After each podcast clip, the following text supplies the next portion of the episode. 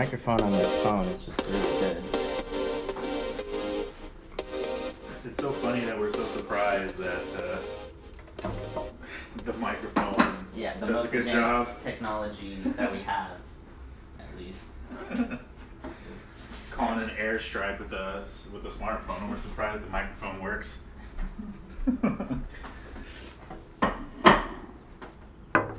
Oh, you already started it? Yeah. Well, we're getting our pizza and our beer. Yeah. Our beers. Our beers. I think I, there's one thing I like that a lot of podcasts do where the music ends and they're already talking. Exactly. I'm sure that's exactly, exactly what, what I'm going for. And then I've set down this little towel here so um, our voices don't like bounce off the glass so much. Gotcha. Like in like in some of the other podcasts that we recorded, there was a lot of that. The glass was every time we take a sip. Well, that, but our voices bounce off of this, and you can kind of like sense it. Oh yeah. Recording. Well, let's start this bitch off by complaining about my haircut that I just got before I got here. What'd you I do? I don't like it at all, but it was like what's wrong with it? I didn't I didn't go the I, I go to a place in Antioch. You obviously live here in Walnut Creek, so I didn't want to drive from Concord to Antioch, get a haircut, come back. So I went to a place that's nearby, and I told like I told the lady what I want. And she was Asian. There was a language barrier, so I'm already stressed. I tried really hard to like spend like a good, like, and it's a little bit awkward. I don't like doing that. Like, I like to just kind of tell them what I want and then have them do it. I don't mm-hmm. want to like critique them. I'm at fucking Great Clips. I'm not at a fucking salon. They're like, I make ten dollars an hour. Like, calm mm-hmm. the fuck down. But so I explained it, and I just immediately knew it was going to be bad because what she did was right before she would start trimming, she would show me that the size was right. I was like, I want a one and a half on the sides, uh, like faded up to like three and a half when you get to the top. Mm-hmm. So before she started cutting, she shows me the size. Like, see, it's a one and a half like you wanted. Mm-hmm. And I'm like, you have fucked up a lot of hair. Because otherwise, that's like your defense mechanism mm-hmm. for if I complain, she's like, well, that's what you wanted, and I showed you. Mm-hmm. Yeah. That like that that I knew it was gonna be bad because you don't do that if you're good at what you do. You don't like check in every single time you switch the clip, and that's the first time that's ever happened to me. So I yeah. know that this lady has been yelled at a lot. And then so so she does that, and then when she's cutting the top with the with the scissors, she's having a hard time evening it out all the way. So she went like all the way through trying to like make it the same height, and then she went back and did it again because she could see there see there was something uneven. So when you do that, every single time you go through again, you make it shorter and shorter to even it out. So my hair's starting to get too short, and I'm like, okay, that's fine. She's like, yeah, that's a good length. And I'm like, yeah. So I was like, yes. So I was just like, I would much rather, I would much rather be a little bit uneven because I can fuck around with gel and make it look okay mm-hmm. than you just keep trying to repair it to where I'm fucking bald. Bald. I have no. And I was just like, God damn it. This is why I don't do this. And then, but at the same time, like once she started going, I'm just, I'm too polite. It's like, I can't critique her as she goes along. So I'm just like, God damn it. So I just, yeah, right off the bat, I'm like, you're showing me, you're proving to me that you're using the right size because you're anticipating my complaint mm-hmm. because you suck. You don't mm-hmm. anticipate complaints if you're good. Yeah. I'm just like, what have I done? Yeah. There's, like, uh, one of the biggest signs, uh, like, when someone's cutting my hair, my hair in particular is very thick. And, uh... you can't be gentle with my scalp. Like, you have to get in there. You know, like... Which, for cutting hair, probably isn't a good strategy for for the most part. For the most part, yeah. But um, there are, there are like, uh, barbers or stylists or whatever that know when to do that. And one that, one that is experienced will, will tell you, hey, your hair's really thick. Like, I need to go a little bit more rough on your scalp. Is that okay? Um you can't be you can't be gentle on mine, otherwise it's not going to blend in correctly. Mm-hmm. Cuz I do the I do like the, you know, I do the high fade. Mm-hmm. Um, you know, I think flick from a one to like a three up here. Yeah. And I, for some reason, I get this like on my right side. There's like a, like I just have a weird pattern on yeah. this side, and this side's normal, but this one will happen where I get this like very defined like line, and there's probably to an extent I can't like do shit about it. Mm-hmm. But with the right stylist, they know how to blend that shit in right. Yeah. Would... And there's been instances where I've gotten my hair cut by one person, and then they have to like bring in the like the most experienced person over because they don't know how to cut my hair. Because all of the all of the clientele that come in there, they all have like straight hair. They don't have like yeah. they don't have like curly um, thick hair like I do. I feel like it's uh, it's a good idea to get one person that does your hair, because then they get they get invested in it, mm-hmm. and they can pay attention to it. They know, like after a while, they learn your hair, and then you don't have to mm-hmm. like tell them what to do, and they're less likely to fuck up. Mm-hmm. And actually, there was a girl in Antioch that I was kind of doing that way. She cut my hair the last three times, and we were talking about how she could cut it in such a way where eventually, over time, Uh, I could do a hard part. I've been wanting to do that. Mm-hmm. But Did she every, fuck up? Every fu- no, she does a good job. But okay. What happens is, is every fucking lady I tell that I want a one and a half on the sides, on like my hair is combed over, so mm-hmm. on the side that the hair is kind of like facing, or the side that the the ends of my hair is on, they they fade it really really well. They blend it. Mm-hmm. On the other side, they they do the one and a half all the way up to the top where my part is. So it's like it's uneven. I don't know why the fuck they do that. Mm.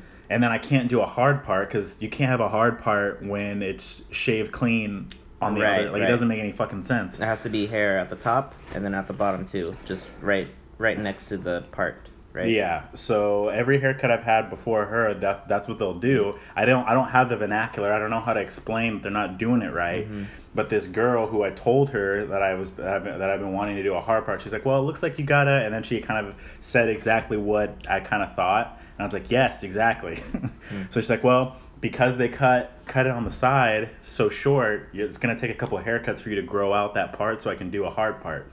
So that's what I've been doing. Mm-hmm. And then I went there, not this haircut, but the one before I went there. Um, she was cutting somebody's hair. But the girl, like the, the girl that was available, um, she was like covered in tattoos. Like, really, really pretty, did, like, really You're awesome like, shit. Tattoos? All right, you got me. I was, like, really awesome shit with her hair. I was like, mm-hmm. This is a girl that pays attention, and she's obviously, like, she's younger, she's cool. If I tell her I want a fucking hard part, and this is what I'm kind of doing, it'll, it'll kind of make sense. And I didn't, like, I didn't, I thought that it would be awkward to be like, I don't want you, I want this other girl. Because, again, I'm just way too polite. I mm-hmm. should have just been like, is it okay if I wait for a tailor? I didn't do that. I was like, okay, whatever, fuck it. And then... You know, I ju- I misjudged her completely, mm. and again, she just did one and a half all the way up to the top, so I can't do a hard part. And then I was just like, I didn't say anything, but I just kind of like exchanged glances with the girl that normally does my hair. Yeah. And I was just like, I'm I fucked up. I'm sorry. I gave up on you. For, no. Uh, I was like, I'm too polite. I'm sorry. Yeah. I cheated on you. Yeah. That's definitely a thing too, being too polite. So I think just from now on, I'm just I. I, I haven't actually, like, kind of introduced myself or, like, got her name mm-hmm. or anything like that, but it always says on the receipt her name. Mm-hmm. So I'm thinking, like, you know, maybe next time I'll just, I'll I'll breach that awkward gap and just be like, uh, my like, my name's David. Can Is it, like, I'll call ahead and be like, is Taylor working there? And mm-hmm. then, you know, I'll just ask for her next time. Mm-hmm. It's weird at first, but I think I, that's just what I'll do, because she actually, like, we talked about it for, like, two, three haircuts in a row. So she was like invested. I felt confident she was gonna get it done, and then mm-hmm. right when it would like I was long enough where she could have done it, you know, she was working with somebody else. Mm-hmm. So I just like, yeah, like, I, I fucked up. I I go to a place that um, it like your first time there, they call your name because you write your name in the sheet or whatever. They call your name. They introduce themselves right away, so it's no like awkward thing that you have to initiate yourself or whatever. Mm-hmm.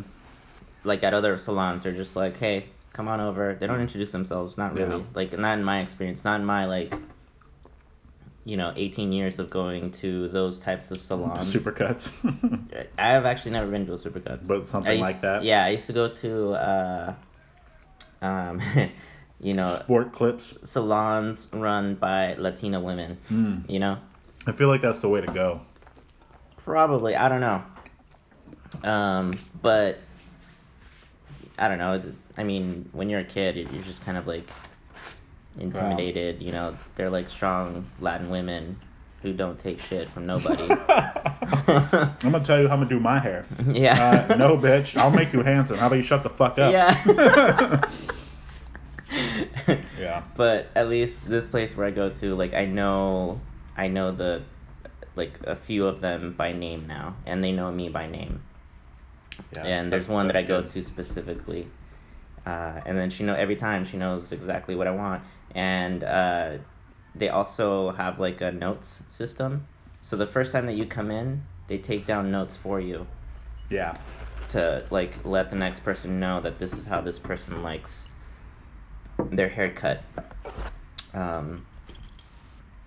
And so this girl that I go to, she, like, I'm a guy that doesn't like to talk. Like I don't. I don't know, I don't really like to talk when I'm getting my hair cut in general. But this girl, I actually like, like, like, you're cool. Yeah. I can actually yeah. have a conversation with you. You're Definitely not awkward. Definitely have to have the right person. Mm-hmm. Well, I like, feel like part of being a good haircut person is being able to make that happen even with people who aren't necessarily comfortable. Mm-hmm. Like... strippers are really good at that. Even if you're shy, even if you're mm-hmm. introverted, they'll come sit on your lap and they have it's first they just they get you talking, even mm-hmm. if you're not that type of person. Mm-hmm. I feel like, you know, much less incentive if you're cutting hair because you don't make that much money, but I feel like that's still part of it. Mm-hmm. And I think um yeah there's just there's if I feel like I have to start a conversation with you to not make it awkward, I'm probably just not going to talk. But then there's There's some people that they're just good at it. They just kind of start talking, and then I don't have to do any work. I'm just like, yeah, I know what you're saying. Here's my part. And then they go, yeah, I know what you're saying. Here's this other thing. Mm-hmm. Like, just it's just easy. Yeah. But then there's some people, they're just like, so the weather's kind of wet outside. I'm like, well, how about you just shut the fuck up because this is awkward as hell. Just cut my fucking hair. It's real wet outside, isn't it? That weather, though. All right. Well, you still need some practice on this part. um, have you have you ever gone to uh, a barbershop for men? Mm-hmm. Only once. Mm-hmm. They did a terrible job, so I didn't go back. I feel much more comfortable with women cutting my hair. Way more comfortable. Oh yeah. I mean, I feel like that's probably everybody, but still. I, I don't know about that. I mean, you and I are pretty similar in the on the women front. And how we're just, like, we're just more comfortable with women in general. Yeah, that's probably true. But also, I think women in in general are just more in tune with aesthetics. Mm. Like, they just have a better sense. Like, guys are really, like, one, te- one step, two step. Like, it's really kind of like, first I'm going to do this part up to this exact length, and then from this length I'm going to do it this way. Mm-hmm. Like, it's kind of like, it's almost like there's a blueprint, and it's all math.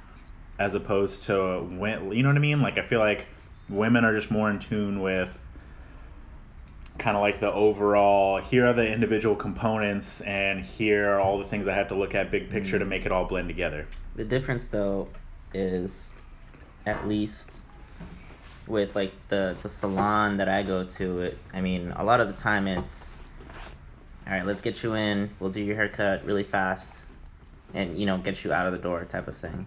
But yeah. At a barbershop, I went, like, once... Actually, I went twice, I think, to two different ones to, just to, like, feel it out, because I'd never been before. And the difference with them, though, is, like, they they take a lot of time, because uh, at least the barbers that cut my hair, they were, like, really paying attention to the detail. Mm-hmm. Like, they treated it like, oh, like, this is my craft type of thing. Yeah. Um, not to say that... you know, women and salons don't do that too, but to a certain extent, they're not super concerned about whether the fade is, like, perfect. Um, whereas, like, the barber, he was, like, I don't know, he was just like attacking my hair at, you know, with different tools, and like he actually like took out um what's it called, a straight shaver, or you know, oh, it's just a blade, cool. just to like line up my neck type of thing, and you know, all of that, like, you That's know dope. it was it was nice, but I didn't go back because I hated that I had to wait like an hour just to get a haircut. Yeah, fuck that. And also same thing, like I don't really want to talk to you. I mean, especially because the guy was trying to like talk to me about like something that you don't give a shit about. Yeah. Like extremely masculine things. Yeah, that's well that's something yeah, that's something definitely that you and I Sports. are you are unique in know. in that most guys, either we can't talk to them or they can't talk to us, just because the shit that I'm into or the way that I speak or the things that I'm into, it's just like there's there's a huge disconnect there, and mm-hmm. I, I don't I'm just a lot better at it with women. They they they seem to understand where I'm coming from more often, and I definitely can relate to the things they have to say for the most part. Yeah. You know, like, you know, obviously you and I have a really good dynamic, but nine times out of ten, yeah, like somebody wants to talk about the Warriors. Never sat through an entire basketball game in my whole entire life, and I'm super fucking weird for that. But um, you're the weirdo. Yeah, yeah, for real. Well, I was actually thinking about this. I was talking to my girlfriend about it, and um, I had this thought about what's like the one thing that all people that you would kind of define as normal, like what what is what is it exactly, like as a personality trait or a characteristic or something like that, that would kind of like make you normal, as opposed to, or I should say it this way, like what's something that all people you consider normal have in common, and what what is the thing that people who you would say aren't normal or are weird or strange in some way that they lack? Like what what is it? What is that thing? And my my thing is what I think it I is. I have a theory, but my theory is that there's a there's skills that you can acquire in your personality, not just as opposed to a skill like you're good at video games, you're good at you're handy. It's you're, not a hand skill. It's a uh, yeah, like you can be a good kind li- of like an emotional skill. You it's can be like skill. You can be a good listener. Mm-hmm. Uh, you can be like uh, really good at anal- like thinking before you speak.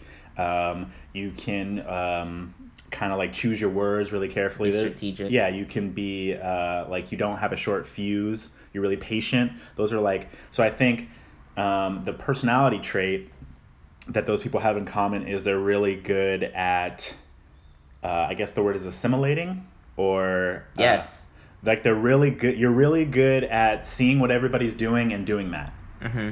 And I think that if you are kind of like weird, it's because you value more whatever it is that sets you apart than you do fitting in. That's exactly my theory. And I don't yeah. think, and I don't think that it's bad. I don't think it's necessarily, we like, we like to think in this culture, like in our culture tells us to be individuals, but I think that there's definitely a benefit to following the crowd. There's definitely a benefit to everybody seems to like this sport. I'm going to go to that game too. I'm going to participate in the language. I'm going to get invested in this because mm-hmm. that's what everybody else seems to do. Well, yeah, I mean, you want to be a part of a club. Yeah, and you just you, know? you don't want to be ostracized. You don't want to be mm-hmm. outcast. You want to, you know, we're we're social creatures. It's it's beneficial, not just um, not just as people, but also financially, economically, in our careers. It benefits us to, you know, spin a really big web of connections. And if you mm-hmm. if you are normal, you're more likely like you're more likely to kind of be more successful, be more at ease. Uh, more likely to kind of just be okay with shit um, than everybody else. And I think uh, one thing that a lot of people who are weird have in common is going through some kind of trauma or going through having some kind of um, like damage, having gone through some sort of emotional thing. Sure. Yeah. I, I think, and I think that's because when you go through something that's really, really, really hard, Uh, you start to you start to cling on to the things that make you you because they're safe. Like um, mm.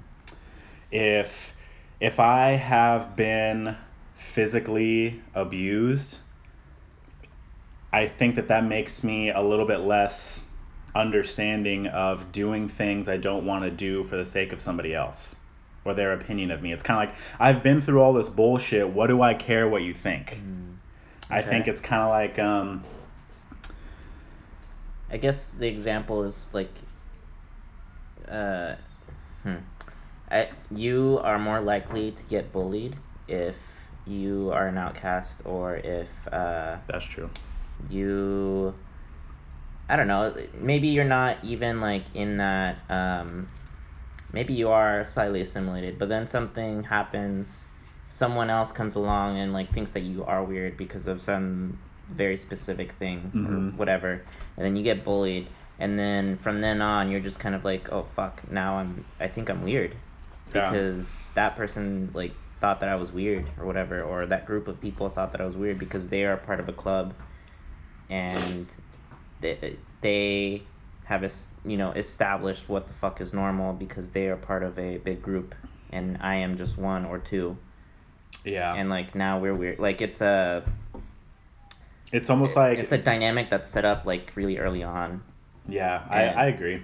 I think I, maybe the best way to explain it is just kind of like I, I, I had this idea of what being normal was. I knew that I, I felt I've I felt that I didn't really fit it. So maybe to explain it would be to just explain what I, like how I apply that to myself, which is that um, I can't think of anything, a lot of specific things that they did, but I grew up, I can't remember a single time in my life where I didn't feel like I was stupid, I was like out of control, I was um, just like not... a good kid at all.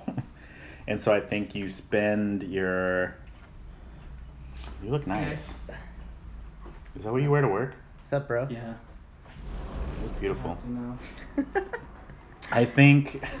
So I think, like, I just kind of just grew up feeling like I was really just not okay just because of, like, that's how my parents dealt with me being like, you know, being a kid, like I like to break stuff, like to run around and make a lot of noise. They go to work, they come home, and I'm just like fucking all up in their shit because I'm a kid with a lot of energy. They they reacted with a lot of impatience and they lost their temper a lot, and just as a result I think I felt like a piece of shit. Like I just felt like I there was something yeah. wrong with me that yeah. made them so angry. And so I think just after a while you just kind of like you cling to that identity. And you're like, you just, you already believe that you're not normal. So then you stop caring about doing the things that other people think are cool.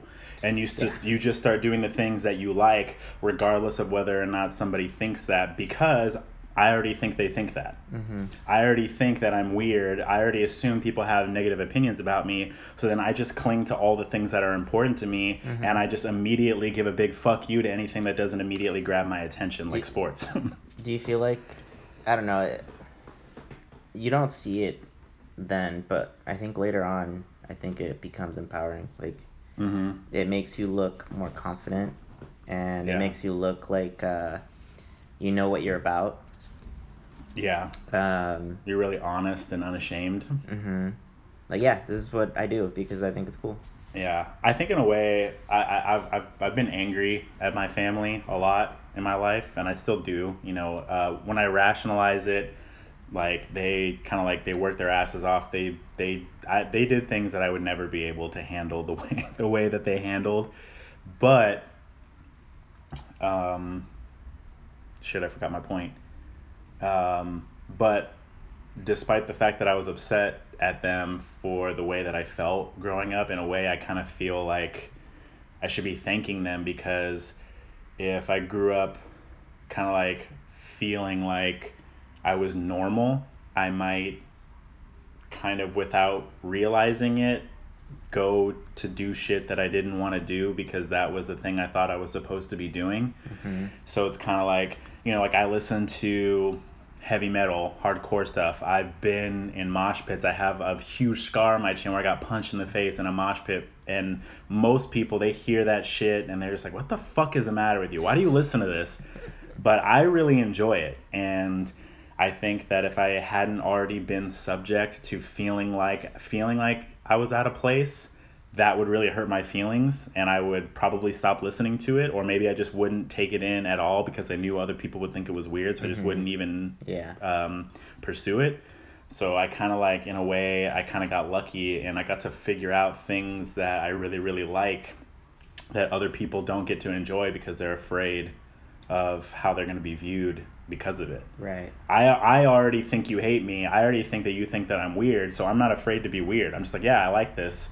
If you have a problem with that, well, we don't have to be friends. Most people aren't like that. Most people, they think they are, but when somebody, especially if they don't, if it's the first time they're meeting them, like the first social outing, and like, really? You like that? That's weird. Most people, like, like it, it mortifies them. They're like, oh, shit, I, I don't want you to think I'm weird. So then they kind of like, oh, well, it's just this stupid thing. They'll play it down. I'm just like, yeah, it's amazing. Here's all the reasons why. I can see the look on their face, like, you're weird, and I'll just keep going. I'm just like, yeah, here's what I like about it. I fucking, like, I love jumping at mosh pits and swinging my fists and acting like a fool. Like, I love... Acting like a fool. Like, I just, I don't care. And I think that kind of goes into what you were saying. It mm-hmm. it demonstrates a confidence because I, I'm not, I'm not... What you think of me doesn't impact me at all, and we all like to think that we're like that. It's sexy as fuck. We all like to think that we're like that, but I think most of the high majority of us are not like that. And I, I even me, the way that I'm describing it, I still have that. I don't want people to, you know, think shitty things about me. I don't want that. But at least when it comes to the things that I like and enjoy and care about, um, I don't have to be afraid of them, and I don't have to avoid talking about them. Yeah, about them. I feel like it makes um it makes one more inclusive of other people mm-hmm. if you are a weirdo. Oh, for you know, sure. Quote unquote weirdo, whatever. Yeah. Because I mean, you went through it, so of course you're gonna think whatever someone else is doing that's like outside of the norm is cool mm-hmm. or like very unique. Oh, that that's neat that you do that. Yeah. Well, you treat them the way that you you you wish that you were treated. Yeah, yeah. You respond. You say the things to them that you wish somebody would say would have said to you. And I, I, I think that's it, I think it, that's the nature of people. It's too. Kind of like a, uh, uh, like, like you weren't afforded that, but you wanna you wanna pay it forward, for someone who might still be like, on the edge or whatever of like, you just I just kind of, whenever I see someone like that or I see someone who, um, how you're saying is kind of like downplaying some of their like interests mm-hmm. or whatever, um. I don't know, I just kind of like to support them and, like, make them think that that is cool, that it's okay. Uh, I don't know, just to make them feel more confident about the weird shit mm-hmm. that they do. Yeah, because, like you said, you don't want them to feel the way you felt. Mm-hmm. When they say, like, I don't know, I'm into fucking some music that I don't listen to. I'm into fantasy games. I'm yeah. into sci-fi. And mm-hmm. I've never played them, but I'm like, that's awesome. Tell me more about it. Because they're, you know, how many times have I said, yeah, I don't really watch sports. And then immediately I can see the guy, like, just give me a weird look, like, what do you mean you don't watch sports? And then I just have to sit there awkwardly, like, yeah, I don't, I just, I yeah. don't. I like to, go, I mean... And then I, but I, you know, I, I criticize it, but I do this thing too, where I'm like, you know, I immediately try to justify it, or I immediately try to connect anyways by saying like, well, you know, I like to go to the live games. Like, I think that's fun to go get I a say beer. That too. Yeah. And it's, but it, it, we all like, even, e- even everything I said about being confident in what I like, I still try to appease to other, appease other people. I don't want them to feel like they're like, they're weird because I don't like sports. Even though I'm obviously the odd man out there, yeah. I'm obvi- I still try to comfort them because I know what it feels like to be in a situation where I'm not we sure. don't agree and it's awkward as fuck. I'm not sure it's appeasement. I think you're just trying to be decent and continue the conversation. Yeah, it could be that. I but I also it's not I, like you're bowing down to like this new overlord that that knows all the sports stats. Yeah, but also. I think a lot of the stuff that I say, that the reasons why we do it, I don't, I don't, um, I don't preface it with uh, we subconsciously do it. I don't think any like a lot of the stuff that I say that I think people do, I don't preface it with saying I think it's subconscious. Most of the time, I think it's subconscious. Mm. I think that there there is an appeasement factor, but you're not thinking of it that way. You like I think I analyze the shit out of myself to the point where I try to I try to. Um, I try to recognize my subconscious behavior, and then when I explain it to somebody, I don't say that. I just say, this is what I do. And they're like, well, if you know that, why do you do it? I'm like, well, I mean, it's subconscious. And then all of a sudden it makes sense. I think a lot of us, we, we care more about what other people think than we realize. Mm-hmm. Mm. And I, I could say for sure, I know I do that. And I think a lot of the time when what what looks to the other person as confidence is really just a projection. It's really just mm-hmm. like, I, I, I'm already prepared for you to think this is, is we- think this is weird. So I just immediately bolster it and talk about it highly and like just kind of like shove it down your throat. Just, just to kind of like convey some sort of like, I cling to it so hard that you can't argue with it because mm-hmm. I'm pretty sure you're going to argue with it. Subconsciously. All this happens subconsciously. Yeah, like, I think it all happens in an instant. Yeah. I think, uh, you know how there's like, we all know these really, we know about correlations from things that have happened to you and how you behave later on in life with really traumatic stuff. Mm-hmm. So for instance, like, um, whenever you, like, there's there's the stereotypical one where if you're a stripper or, or a porn star, you grew up without a dad, you've been raped, you've been molested, and that's why you do it. Like, we, there's that stereotypical... Or you grew co- up, like, really religious or something like some, that. Yeah, exactly. There's, like, we all are aware of that, that correlation, but I think in addition to that, there are little things that happen to you that have the same effect, but it's smaller and we don't notice them. So I think in the same way that growing up without a dad can affect your behavior later on in life, uh, growing up with somebody who says a certain phrase to you over and over and over and over, you can internalize it and behave as a result of that tiny little thing that you don't know. So I think like everything that we say, everything that we do, down to the really minute, like, you know, what do you do when you tell somebody you don't like sports and they they they visibly get uncomfortable or weirded out or give you a weird look? The way you handle that situation, what has happened in your life that makes it so you think handling it that way is the best way to go? Like, mm-hmm. I think I think we're very much created by our environment, even down to the little, little tiny things. And I think that we know that that's true because the big stuff we can tell. Like, we all know, like, you know, ha- watching, you know, a family member die in front of you is going to have an impact on your behavior. We all know that, um, I don't know, uh, we all know that losing a competition is kind of good for your, good for uh, your personality because it humbles you and it teaches you about failure.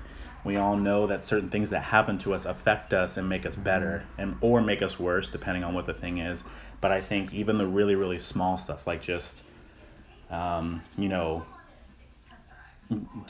just the way, like little, maybe little um, pieces of advice that your family always give you, or little, just ways that, little, um, what's the word, idiosyncrasies yeah. that you have with your family growing up. Yeah. They train you to be a certain way when you're older. Yeah. Even like the tiny things. And I think I obsess over that. And I try to figure out why I do every single thing that I do to a point where I can't relate to anybody. It's like, what the fuck are you talking about? Yeah. Why why is everything you do so conscientiously hurtful or not good for you or unhealthy? And I'm like, well, it's not. Just the way I explain it, it sounds like it yeah, is. Yeah, it sounds like it is. Yeah. It, I mean, yeah. To an, to an extent, I think about those things a lot too, about why I am the way that I am.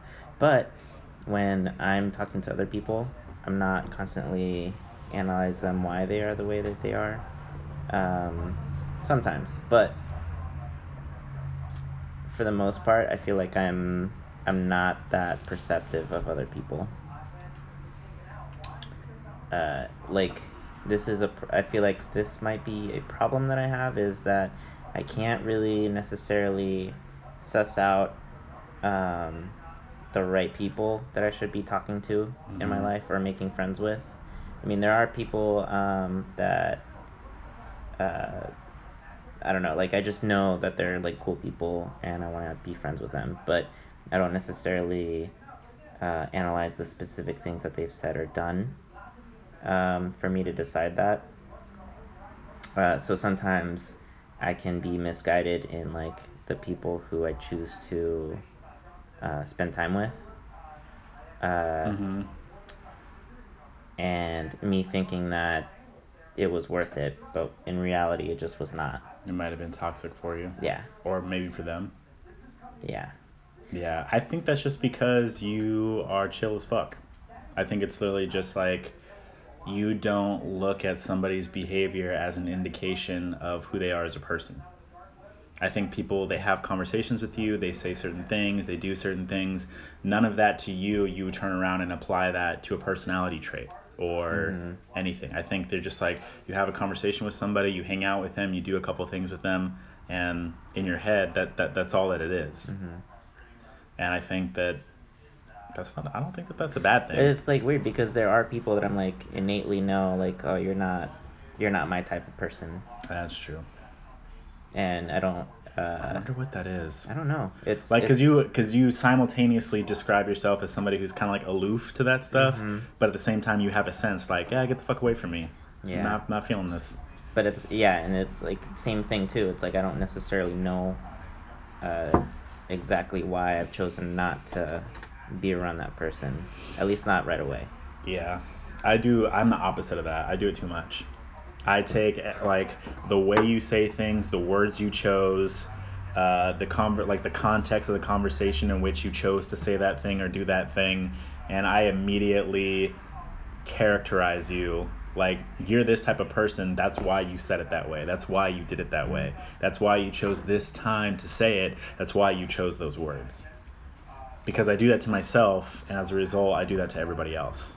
Mm. Because I feel comfortable, it makes me more comfortable to feel like I know who you are as a person, because then I can predict what you're going to do to me or how you're going to be around me, or I can I, I, I like it just it makes me more comfortable to feel like I know you in a way that you don't know yourself necessarily. Like um you should play chess. Oh, I dude, I was fucking super into chess when I was a kid. Oh yeah. I went for for like two like for like two years straight. Fucking I nerd. Just like that's all like that's for some reason I that's all I wanted to do, because it's just like you I don't know shit about chess. Like I didn't really learn anything. I was a kid. I didn't have any direction. I just kind of like read books and practiced to the best of my ability with no guidance as to why I was making the moves that I chose to make. But I think it attracted me because I, I'm trying to predict what you're going to do. And yeah. that there's a level, I, and I don't know if that if that helps you in chess or not. The people who are really, really good at it, maybe it's just like a math type thing, not a psychology mm. type thing. But that's I feel like that's what appealed to me, is to prepare for what you were going to do, mm-hmm. and I can make my moves based off of that. I think that's what I liked about it. And like I said, I just, I have this knack of like everything that we do, I want to know why we do it down to the tiniest little thing. Why did you choose to say hi instead of hello? Why hmm. did you choose to... Damn, that, that minute or that... Why did, uh... yeah, because there's a reason. Like, there's a reason why you chose that. Hmm. Well... Hi is definitely more casual than a hello is. Exactly. There's yeah. there there is in fact a reason even to that tiny little mm-hmm. distinction. Like um, I somebody I'm not gonna name any names. Somebody came to me upset that somebody was upset. Their girlfriend was upset with them. Okay. And what he was saying was like, you know, I try. I try really, really hard for her, but I just, it seems like I'm not good for her. And, you know, she just kind of like comes down on me really hard. And I'm, and then he, you know, he told me all the things that, that led to her being upset. And I'm just like, you know, that's, I didn't say this in my head, but I'm like, that's your fault. Oh, you, you said this in your head? Yeah. Okay. I'm like, I, of course, that's terrible a thing to say to somebody who's coming to you for help. It's your fucking fault. For yeah. the most part, it's not a good way to... So, but in my head, I'm just like, you're literally in tears because she's upset at you for something she has every reason to be upset at you for. Ah. You are kind of like, you know, and again, this is kind of more of an extreme example because, you know, the way you handle fights in a relationship, most of us can kind of figure out what kind of person you are. Like, we all kind of have that trait a lot of times. But anyways, you know, I'm kind of like, you're basically... sorry for yourself. And that's probably how you ha- handle most things that happen to you that you don't like. Poor me. Mm-hmm. Like, you're, instead of just saying, I did this, I want to be better for you. Damn, she's really upset at me. This sucks. Somebody needs to cons- somebody needs to comfort me because yeah, yeah. because tell me why I'm right. Not like yeah. Some she he needed somebody to tell him it's okay that you messed up, and that's in my depending on the thing that's usually true. Yeah. But the fact that you needed that before you tried to repair, like instead of like what I try to do, and I'm not like this all the time, just like everybody else. But what I try to do is when somebody comes to me like, hey, you did this, I didn't like it, whether or not I think it's valid, whether or not I think it's even true that I did that, I'm like, I want I want to be, because I'm not always, I want to, I want my response to be, that must be really hard for you. I'm really sorry that your feelings are hurt. And then afterwards, we can kind of dissect what exactly happened, where the yeah.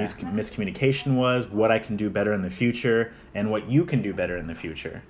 So that, you know, maybe you're just fucking sensitive, because that's that, that happens sometimes. That's true. Like, we like to think that we should take full responsibility for everything, but sometimes it's our responsibility to not be offended, I mm-hmm. think. Mm-hmm. Um, so it just like, you know, he, and I just immediately, and this is somebody I don't know very well, I just immediately... just judged them off of that. I'm like, you you did something, it upset them, you're upset that that it upset you, we're not going to be friends. I will help you right now, and I'm mm-hmm, not going to mm-hmm. tell you that, but yeah, you are somebody who I cannot relate to because oh, you just feel sorry. You're just, we're going to talk about you all the time. Oh, fuck, yeah, that's... Because what's going to happen yeah, is, is I'm going to tell you, hey, I like this thing, and you'll be like, oh, that's similar to something I like, let me tell you about that. You know what I mean? Yeah, yeah, no, totally. Like, yeah, I'm, I'm trying to. You're think right. Of, I'm You're try- exactly right, because that is the worst person, dude. The worst person who who is always. I mean, that's how. I mean, you just you just perfectly describe uh, this this other girl that I was like, that I kind of liked. Um, I don't know. I've told you about her. She's the she's like um, she's a coworker. Um, but like works on a different mm-hmm. um, area. Area, not even the same company. Like, uh, you know, we have a whole umbrella corporation, and she works for one of the different brands in under yeah. that corporation. Uh, yeah, she was the same way. She was like telling me about all of her shit, and you know, like that wasn't like every single time, but at the, but. Any time that we had like um, any kind of like alone time together, like it was just all about her type mm-hmm. of thing, and it's like, this is exhausting, because I I really don't want to engage with you right now, and you're forcing me to. Yeah, I think most people consider that rude, but well, I should say, I I think I should say it this way. Consider what rude? To be exhausted oh. with her. Uh huh. But. At the same time... Well, she's not my girlfriend. No. No, you don't owe... I mean, first of all, you don't owe a lot... You owe very few people anything at all. Mm-hmm. But... um, I, I, I'm sensitive to this because I have a hard time leveling with people who, in everything that they do, conscientious of how they're affecting other people. Say that again? I have a problem with people who don't, with everything that they do, try to be conscientious of everybody else. Yeah, yeah. And you can't always be that way. Like, I I think I have it to a fault.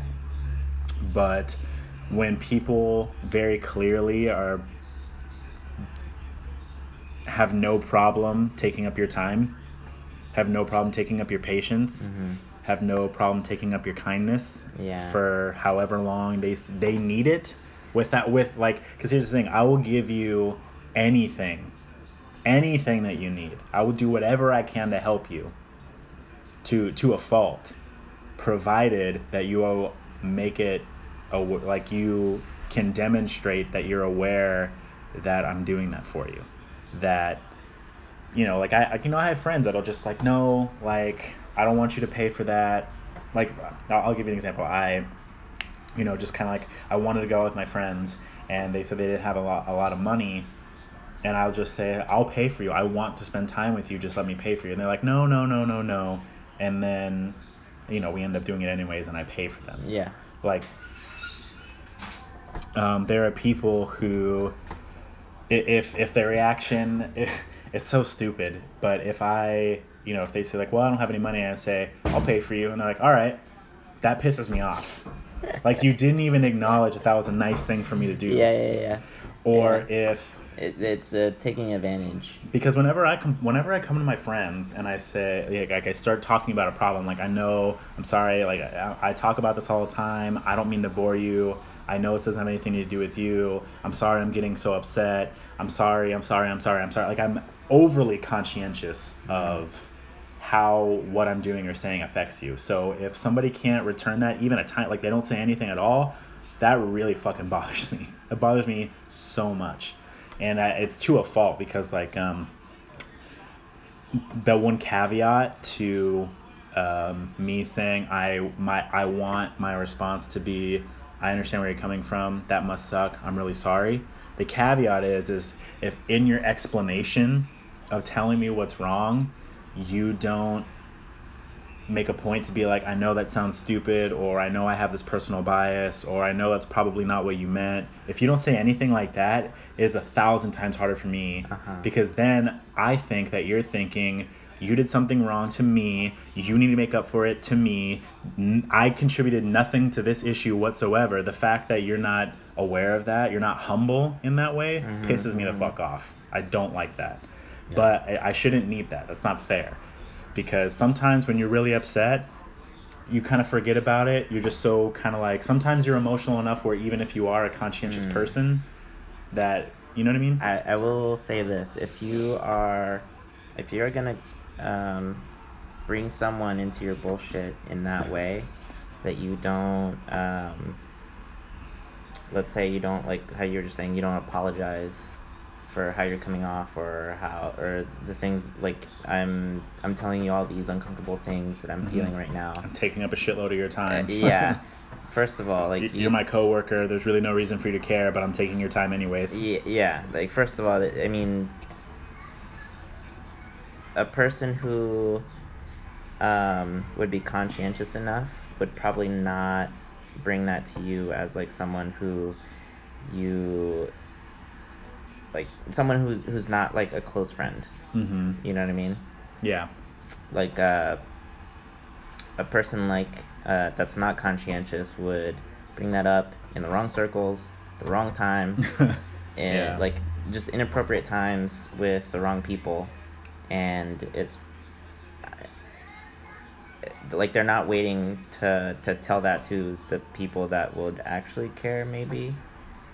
They're just like, they're so like, absorbed in what they need, they'll just say it whenever it's convenient for them. Yeah, yeah. Yeah. Yeah, instead of waiting to, to share it with their sister or brother or, or, I don't know, whoever's actually, like, really invested in their life or something. Yeah. Well, don't get me wrong. Sometimes, you know, it just, sometimes shit happens to you and you have to handle it.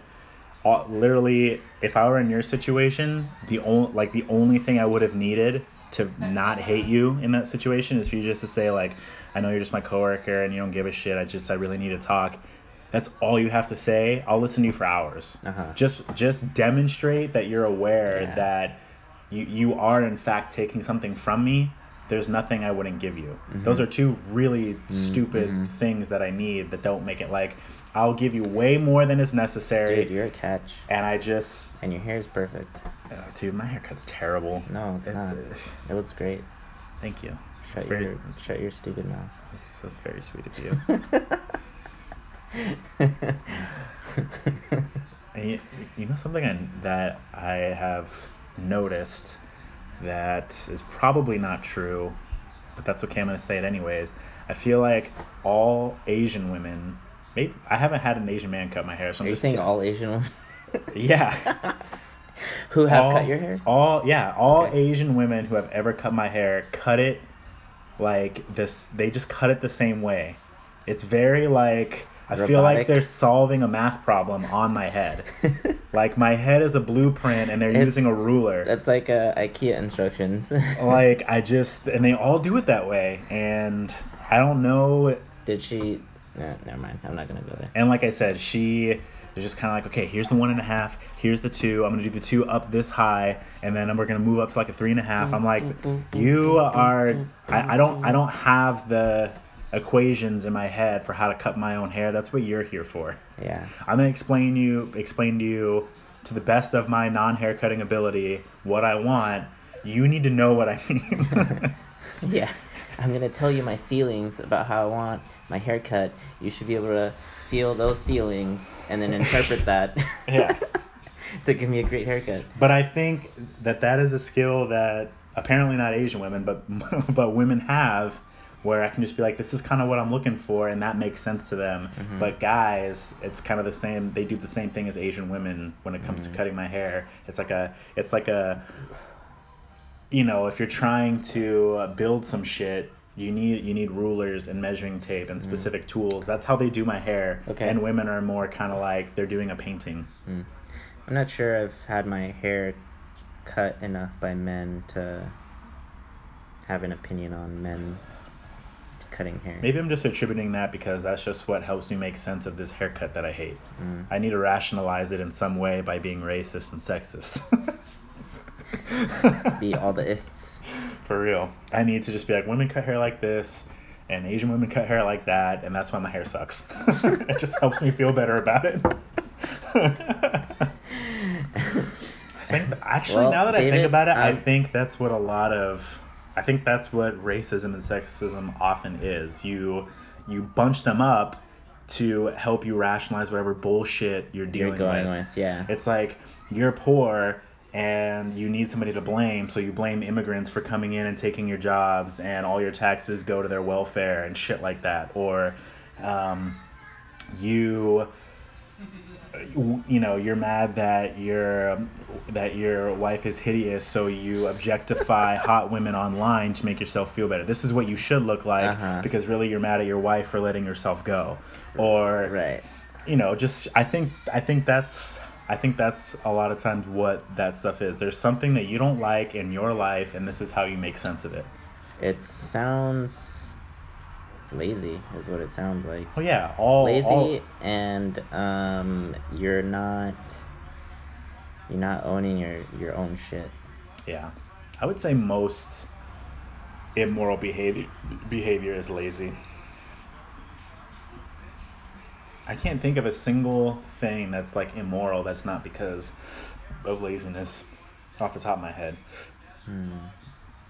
Maybe, like you maybe, like you like you want a quick solution to your problem. Uh, well, maybe laziness is not the right word. Um, maybe it's... I would say. I would say it's like a lack of trying. Okay. Usually, the good thing is the harder thing. Mm-hmm. With the exception of, like, fucking mental illness and stuff. Like, okay. you know, pathological liars and addicts. Okay. But other than that, like, if you're just a regular sort of... You know, douchebag. Yeah, just just the average dickhead is just laziness. That's why you park that way, because you don't want to do the three point to do it right, or the one point to yeah. just do it right. Yeah, or just yeah. You, you just like what? Kareem in there and just like. Eh. You just cream in there. Kareem, Kareem, cream. I just. Uh, Did you say Kareem? Kareem. What it? I was saying cream, but Kareem. But it came out Kareem. Abdul-Jabbar. You know what really pisses me off is people who drive around the parking lot for twenty minutes to find the best parking spot. Uh-huh.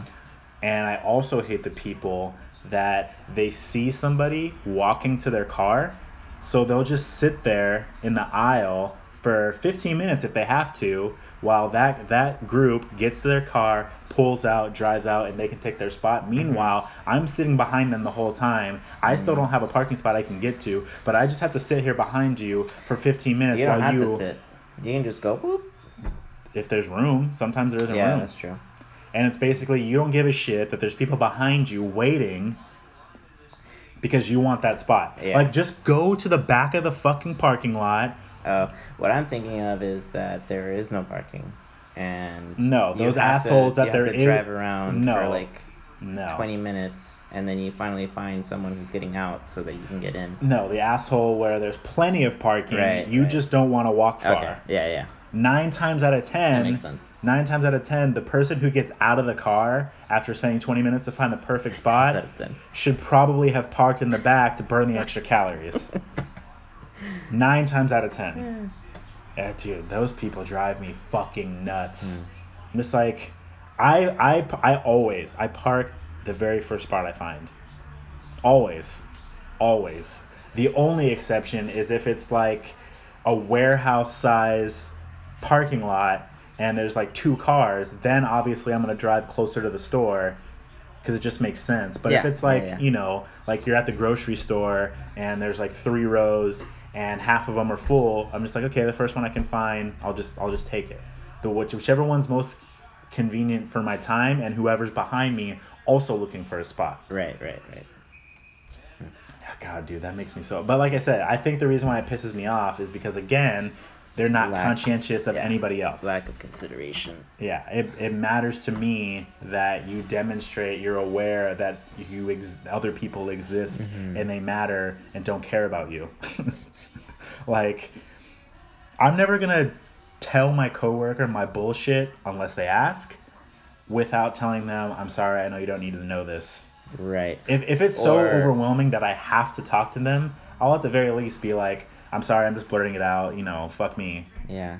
Uh, that's a weird concept to me, honestly, is to feel like sh- like shit and then you have to you have to express like all you this. You just have to let it out. You have to let it out to people that barely know you.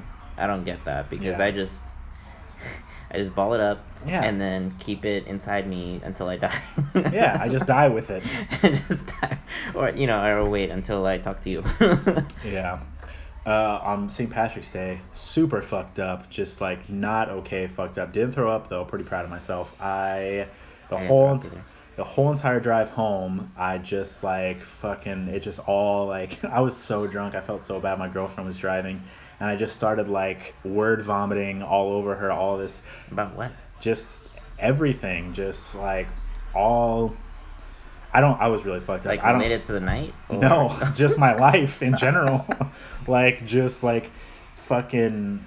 Like I said, I, I only remember what she told me I said. I don't remember. Mm-hmm. But I was crying. I was telling her, like... I was just telling her how... From what from what I remember, that I felt very much like a burden and a disappointment to everybody that cared about me, where I just like I constantly burden them with my bullshit. I'm just like I'm really unreliable, I'm really unfair. I ask a lot of them, I don't give them a lot in return, and I had I had a just the drive from San Francisco to Antioch is a long one, and I filled that entire time with my bullshit, and I just like. Mm-hmm. You know, I woke up, she told me about it, and I just spent the whole day just, like, apologizing. I felt so bad, but at the same time, I'm like, I would do the same for her. She's my girlfriend. It's not like she's just some dude I met at the bar. And I'm some, just like, some wench. I'm just, like, crying some at him. Dude. The bartender. The bartender. The bouncer outside. Isn't that funny? Isn't that, like, a stereotype, too, that, like, uh... like bartenders are always listening to people's problems. I've you know? never done that. I've never seen that. I've never, but like you see it in movies and. I think that really happens though. I think it's like the shithole, like hole in the wall in your hometown bar. Not because we, you know, uh, normally when we go to bars, yeah. it's like a packed. But who knows? Maybe it happens in the city too. Like yeah. these are people who are locals. They go to their local bar. They don't necessarily go, like, during peak hours. They might go in the afternoon mm-hmm. or, you know, like, at other random times of the day just so that they can, like, talk to the bartender. Well, maybe, I don't know, maybe not just so they can drink, but get a drink and then yeah. also let then their shit out. And they just start word vomiting. I, I've never done that. I've never seen anybody do it, but I'm sure it happens. It has to happen. We also live in the Bay Area where there's very few bars that aren't always have at least ten or fifteen people. Because whenever you see that in movies, there's like three people at the bar. Yeah. The bartender doesn't have shit to do but wipe glasses. Wipe glasses. That does not exist here at all. So, I don't know. But anyways, I just, this is someone who kind of signs up for my bullshit because we're dating. And it's not like we've been dating for a month. It's We've been, been dating for like a year and a half. We've yeah. talked about marriage and kids. We're going to live together soon. You know, like we're, I, you, this, this, this is, is yours, this is yours to deal with. This is the res- your responsibility. Like you need to bear my bullshit. Like that's part of the deal. I just mean deal. that it. I wasn't doing it to my coworker. Is yeah, what I mean. Yeah, I'm doing yeah. it to my girlfriend, who yeah. I'm supposed. I would. I, you know, I'm supposed I, yeah. to rely on them for that. Yeah. And even then, I was still like I apologized profusely. I just like, apparently in my rant, my crying drive home rant, I was apologizing. I'm too drunk to remember what I said. I could still remember to be conscientious uh-huh. of the burden I was putting them on, yeah. the shit I was putting on their shoulders. You're like probably not even making sense. Because... Apparently, my whole the whole reason I was upset was that I felt like a burden to everybody. Uh-huh. So I'm that bad. I'm the last person you're going to convince that it's okay to just pretend that you're not burdening me in some way. Yeah. To not yeah. be conscientious of other people around yeah. you. That shit drives me fucking bananas. All literally, and but it's it's it's still to a fault because, you know, like uh, a lot of times when me and my girlfriend get in fights, I get out of control because I feel like she's telling me all the things that I do wrong without being humble about her side of it. Okay. Even if yeah. she's right, even if I am an asshole because I did X Y Z, even if everything she's saying is one hundred percent true, she has every right to feel how she feels, the fact that she couldn't come from a place of like, here's everything that you did wrong, but I also know I'm part of it too. I can't acknowledge anything that you said about my part of it unless you admit fault or bias mm-hmm. or, you know what I mean? Mm-hmm. Like, I, it, it's, I feel it's like, to a fault. I feel like, yeah, okay. Yeah, you like, said like, it. It's like, to your fault. Like, it's if I if I went and just fucking killed her brother and she just started yelling at me, I'm like, well, you're mean to my fucking kid. Like, yeah. it, like it's, it's all, that's an exaggeration, but that yeah. that's my point. It's yeah. like, I could very clearly do something wrong. Mm-hmm. If you can't kind of humble yourself before you start complaining, I just won't listen. I, but yeah, I was going to say, yeah, it, like, it's to a fault because there are times where someone can tell you when you're wrong and then you can you can just accept it. Yeah. Like, you, they don't have to bring up their bullshit if... Like, it's probably not related, honestly. Yeah. Sometimes. I think it's just because that's what I do. Mm-hmm. So whenever somebody else doesn't do it, I just immediately see the fallacy. Like, even if I have every reason to be upset at you, I, I, I'm never not going to complain without saying my part of it uh-huh. at some point. Like, um, a good example is, I've never, I've never had this happen to me, so I might be full of shit, but I think if I got cheated on, my... reaction would be to be upset, and I would say, but I know, you know, we've been having problems lately, blah, blah, blah. I don't have to do that. I have every right to be upset in that moment mm-hmm. if I yeah, got yeah. cheated on. Mm-hmm. But me personally, I would definitely admit the parts where I failed to kind of push you that direction, mm. which that's where I mean it's to a fault because... yeah. But and then as a result, I expect them to be the same way, and not at very few people are like that. At least to the degree that I'm at. Yeah, it's you know like I you think that it'd be. I mean, it is for the most part a good trait, but it's it's just too far on that side of the spectrum. I'm just like, if you don't in some way humble yourself, if you don't in some way like, I just I can't listen to you, and I think it's just because um, it just goes back to the way I grew up. I think I just. I was so used to being wrong. I was so used to being at fault, uh, yeah. having that makes sense. having like a poor personality trait that made me do what I did, that now I, it's like I try to take it away from you. I'm like, here's all the things I did wrong. Now let me tell you what you did wrong. You can't respond with, well, here's what you did wrong because I already said it. You t- I took yeah. it from you. Yeah. And I, I think I... I've already ruined your argument. Yeah. I know that I suck at this. I know that I suck at that. I know that I did this to you. But here's what you did. You can't respond with, you know, all you can respond with is okay, and that's kind of a fucked up thing to do in a, in in certain circumstances. Mm-hmm. You know, when, especially when it comes to a relationship. When it comes mm-hmm. to a relationship, it should be really like you guys should. Everybody should be able to communicate the things that they think and feel honestly. If I take them from you right off the bat, It's kind of like I, I force, I almost, I force you to accept your fate and be humble rather than letting you do it. And if you don't do it, I get pissed and you can't talk to me now because I'm pissed at you. Mm-hmm. You know what I mean? Your, your uh, relationship arguments are very interesting to me because I've never done that before. Does that make sense? Done what I just explained that I do? Like, uh, no, not not just that, but like the, the level of complexity that your arguments are. Oh, yeah. I know, dude. That, that's just... I it's think like, about this shit way too much. Well, I guess what I'm getting at is that, like, I'm I'm curious if um, how I am... how I am now, how I've, like, um, changed myself as a person since, uh, you know, my last ex. Come on. Here. You gotta be gentle. See? Wow. You just realized I don't know how to open beers when I'm too deep. When I'm two beers deep. Two balls deep. Two balls deep.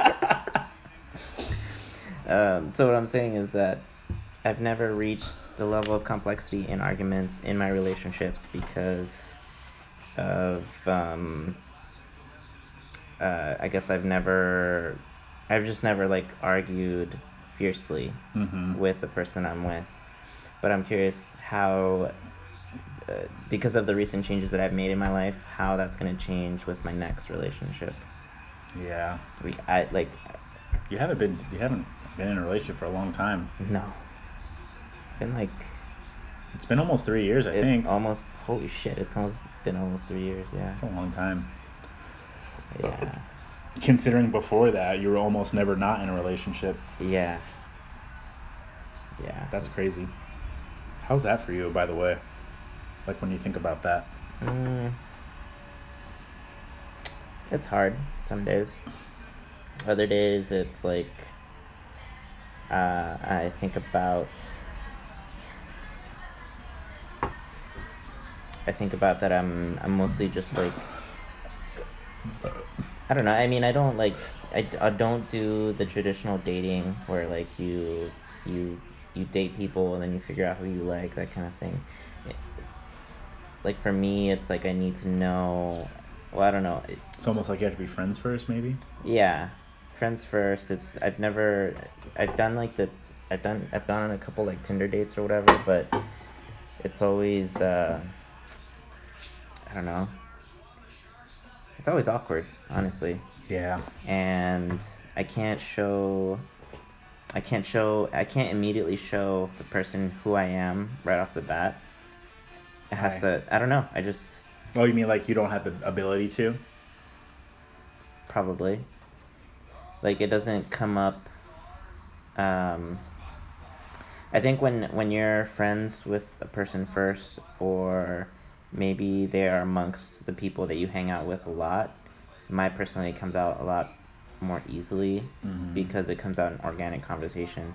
Like, yeah, I think that's... Because when you're on a date, it's like, it's it's almost contrived. Like, you gotta, like, you know, be ready. Like, oh, you know, what I'm gonna say or um, I have stories or whatever. And uh, when it comes up organically, it's it's just... Yeah. Uh, yeah, this is, I have stories. Um, I don't normally keep them in my, my mind as like, these are stories that I tell when I'm on a date. No, it's, it's, um, I don't know, someone says something and then I, and then I remember like, oh yeah. And, um, and then people get to see a side of me that, that they normally wouldn't. Yeah. I think, um, it's possible to make those things happen and you're afraid of imposing or sounding weird. Maybe. Uh, I, I mean, I know that I'm charming, uh-huh. but you can't be like, be charming right now. Yeah, I don't know. Like you don't know how to just, uh-uh. here's my charm. No. Like you have to wait for a moment. Uh, you have to wait for a moment that is waiting to be charmed. Like, here's the moment, charm it. As opposed to just like, here's my charm. Yeah, yeah. Take it in. Yeah. I don't know, maybe it's charming that I'm not charming right off the bat. That's definitely a thing, but also that could be, uh, you know, you're not charming, so you're not charming. That's a thing too. Yeah. Um, I don't know. I, I always think I always have the same advice to give you. I think you're really unassuming and you try not to impose to a fault. Like, you don't like to be the one to push forward. You don't like to be the one to take that uncomfortable step to make. And I think that when you're dating, you kind of have to do that. You have to kind of be like, well, they might not be into this, or this might kind of make the conversation awkward, or it might be just like, you know, unnecessary for me to tell them that story, but it'll move the conversation forward. They'll get to know me a little bit better, and maybe it'll spark a greater conversation. So I'm just going to go for it. I think you you, you don't do that very much. Mm. But also, I, I will say, you know what we should, you know what would be fucking cool if we could just do it like movie, like like shitty uh, college movie style. I'll just like I'll be in your ear while you're on a date, and I'll just tell you what to say. Mm-hmm. We'll get like me and like a girl who knows you really well, who's really charming, and then we'll just like talk in your ear. We'll be like angels on your shoulder. I, I will say that um, there are times where I am extremely charming when it's not when it's not someone that I'm like actively trying to charm. Like mm-hmm. it's it's like I mean yeah. just like how I was telling yeah. you about like there's no the, pressure. Just like how I was telling you about the lesbian that I like had a one night stand with. That you fucked. Yeah, like I had no idea that this was even a possibility, and then yeah. it happened because I was, I was clear mind, or I had a clear mind, and it there was like no pressure of like me trying to be someone that was, um, considerably more attractive than my normal yeah. life or whatever. But do you think that you were charming, and she took the extra step to make it? Like, she kind of pursued you well, yes. in a way that if you had done that, you would have felt weird doing that to somebody? I will counter that with um, my, uh, you know, my friend with benefit before that. Mm-hmm. I feel like I pursued her aggressively. Did you? Mm-hmm. Okay. Honestly, like, you were never there. Not really. I just heard about it. Yeah. Like, I was like, only there a couple times. Mm-hmm. Like, uh, only that one bar crawl you were there. But that's when it was, like, already... That was the climax. Well established. Yeah. There was, like, a whole lot of, like, um, times that I was hanging out with her and your ex. Oh, really? Yeah. Oh, shit. Yeah. I didn't even know she knew about it. Yeah. No, that's not true. I did know that. I t- we talked about it. I'm stupid. Yeah. Yeah. Because right. I was living with her at the time. Yeah. Stupid. Yeah. uh, dude, I still can't believe that. When I think back on it, I spent what, like six or seven months living with stupid my ex. Stupid. Like broke up with me, and I stayed there. Yeah. Don't ha- it's not like we have kids or anything. Yeah, I well like Fuck. As contrast, I just my immediately ex, kicked him out. Like, no, not really. I mean, just my kidding. my ex, she was just like kidding. She was like crying, yeah, like no, one I... morning, and then I picked the wrong moment to tell to tell her that like yeah, this is not. I'm, I'm not gonna. We're not gonna get back together. Blah blah blah. Yeah. And and then like as soon as I came home from work, she was already gone. Yeah. Yeah. I don't know. I don't know why I did too. I have when it, as as um, mm. as introspective and analytical as I can be over my behavior, I'm still not sure exactly what the mitigating factor was that kept me there. Maybe comfort. I have things that I could think of, but they just, they don't feel like reasons. They just feel like I'm trying to make sense of it. Why would I do that? Here's some th- reasons why I would. I don't know if they're necessarily reasons why I did. I um, I was talking to my current girlfriend about my ex. Um, it was really a brief conversation. It was not like we just sit there and talk about our exes all day, but I was saying that um, I think that I have a really big desire to be fixed. I feel broken, and I look at my relationships, whether it be my, you know, romantic relationships, my friendships, my relationships with my family. I look at them as opportunities to be repaired or made better in some way. Like I look, I look to my relationships to make me better, or to motivate me to be better. Yeah, I mean, yeah, because I mean, normally I, you can't fix yourself out of nowhere. Like, you need the conversations with other people and like relationships with people. Yes and no. To get um, you there sometimes. I honestly, I think me personally, at least where I'm at right now, um, it would be really easy for me to dive into recovery with certain things. Um, the things that require work ethic, like going to the gym, uh-huh. uh, going to therapy, um, shit like that. I like it. Uh, my relationships tend to be a distraction from the things that I think will make me better, mm. actually better. Um, but I mean that uh, uh, I'm being tangential. Mm-hmm. Um, my point being is that I think that um, the majority of the time that I was in my relationship with my ex, she is kind of like, she's really reliable, she's really smart, she's really independent, she's really hardworking, mm. she's really temperate. She doesn't lose her cool easily at all. She's like, can reel in her emotions, be patient, uh, take her emotions out of hard conversations. She's really just kind of like, you know, hardcore adult, I guess is the best way to put it. And I yeah. am, n- I'm, I'm none of those things mm-hmm. by, you know, by any degree of the word. Um, and so I think I knew that going in, and I kind of looked to her to kind of uh, be a motivation, be a goal to reach, uh, kind of lean on her to help me be that way in a way that wasn't healthy. You know, I kind of like took all the pressure off myself and put it on her. Mm-hmm. I think maybe I felt like I was a good person because I was dating somebody who was somebody I admired. Like I just associated with her, like because she's so awesome, therefore I am awesome because I'm with her. Because all I, all that's I, a lot of people. To yeah, extent, that's true. You know? Like, I, you know, when she would make mistakes, I would defend the shit out of her. I, like, mm-hmm. I didn't want to have anything bad said about her, even after we broke up. And I wonder if maybe that's kind of what I clung to when we broke up. Like, I we weren't together, but we were still friends, yeah. quote unquote. And I still lived there, so it's kind of like I wanted to. I want, like, I was too afraid to let go of that association with her, because then if I leave her, then it's just me and I'm nothing. Uh-huh. Like I'm a piece of shit.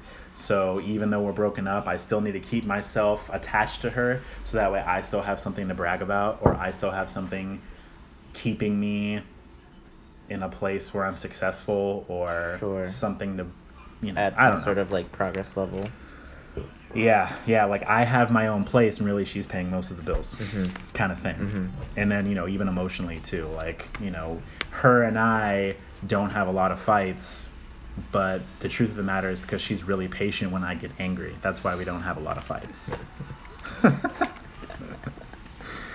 um.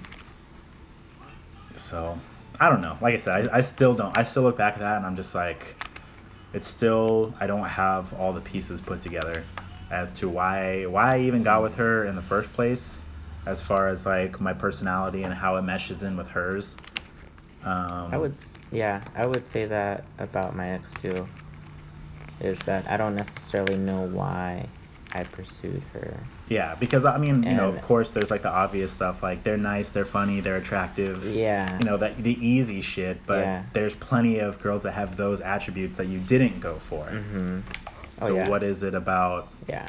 And then like afterwards, it's like what makes me um I had like an interesting thought is after her, all the women that I pursued, and I think we've had this conversation too, is like all the women that I pursued were ones that um, like I already knew in my head that I wasn't going to be like in a long-term relationship with, but those are the ones that I pursued. Mm-hmm. Yeah. And then the ones, and then the ones that I actually thought were worth um, like being in a relationship with are ones that are, I'm like way more like conservative in like my approach type of thing. Yeah. I think, it, yeah, there's like a little bit of, uh, you don't see, like you, you go for women that kind of reflect how you see yourself. And if you think these women don't really respect you, you go for them because you don't really respect yourself. It makes sense to you. Mm-hmm. Ooh, I have to tell you something that's Ooh. super, super embarrassing. And I don't know if I've said it on the podcast before. I gotta pee, though. Okay. You want to pause it? Yeah. All right. Hold on. Boop. Boop. All right. Just peed out of our huge dicks. I hate it when um, there's new towels in a bathroom and you dry your hands and then you get all of the fucking lint on your hands. It's like just like white all over your hands, and then now you have to like, I don't have an actual good towel for me to wipe this lint off of. And now it needs to go on my clothes. I can't think of a single time that's happened to me. What? What? You just got shitty towels. No, I, it happens with new towels. Like brand new, like brand you just new towels. bought towels? Yeah. Oh, okay. Like you have to wash them first. Well, I've had all my towels forever, so maybe that's why I don't. Yeah. Like I, I inherited my towels. Like when I moved out, I took towels from my parents that they're like, mm. you can just take these. I don't fucking need them. Mm. So maybe I don't know. When I first moved out, I, I bought towels. Dude. With my ex. That's cute. I, I, yeah. Uh, it was funny because I joked, fuck, this is so domestic of me right now. We're buying towels, uh, bath mats. Dude, next thing you know, curtains. next thing you know, I'll be putting the seat down. We should talk about that. Let me tell you my embarrassing thing. Yeah. Because that's... I'm sure anybody who listens to this, like, there was no time in between, because we paused it and there was time. Anyways, so really embarrassing thing in relation to what we were just saying. About uh, feeling like shit, so you pursue people who treat you like shit, uh-huh. is that... Oh God, I can't believe it. I wish I wouldn't have brought it up. So uh, the last like week or two weeks of my relationship with the ex that I lived with her, I just kind of like n- knew without knowing what was going to happen. I still had it in my head, like, we'll figure out a way to be fine. I'll try really hard. I'll be better. I'll be different. But you had a premonition. But it's just kind of like, just subconsciously, like, your body's like, nah, bro. Mm-hmm. Like, it just, I didn't know it, but I knew it. Yeah, you're like, it's over. Like, uh... those words never crossed my mind that it was over, but just my body could feel it, I think. Like, mm-hmm. when I look back on it, that's what I think was going on at the time. I was just like, like, it's not over, but... It's like the devil on your shoulder was fucking whispering it to you. But I, it didn't cross your mind. Yeah, the word, just... the words didn't... Yeah. yeah. Anyways. But I was just so distraught. I was so just... I felt... I felt, like, really lonely. Yeah. I felt really just, like, a terrible human being. I felt unattractive. I felt unworthy of anybody's affection. I felt just, like, a garbage human being. Not just like I was sad, but also I felt like me personally didn't have anything to offer anybody on planet Earth because I was terrible. I was terrible as a person. And I don't know if that's unique to me. Breakups are terrible for everybody, but you know, it's imp- it's important to note before I tell you this that I felt like I wasn't worthy of. Uh-huh. Fuck. So what I did was I joined I joined Tinder. Uh-huh. Not to cheat, because I would have been cheating then. I didn't know we were gonna break up. Right, right. Not to cheat, but just to, to feel... see to see if I would match with anybody, and see if they would flirt with me. Mm-hmm. And that did happen, and it made me feel better. But in addition to doing that, which is pathetic enough on its own, I don't want to say it's pathetic because I, you know, I understand it obviously because I did it, and I know there's, I'm sure there's other people who have done it too. So I don't want to say that, but you know, it's kind of like I did it, and then I felt ashamed of myself. Mm-hmm. But in addition to that, any woman on there that I saw as like, just seemed to really have their shit together, like mm-hmm. was there, like that I just deemed as a. High as like a you put them on a pedestal. So like you know for so as an example, I saw this girl. She was uh, in her mid twenties, tall, beautiful, blonde.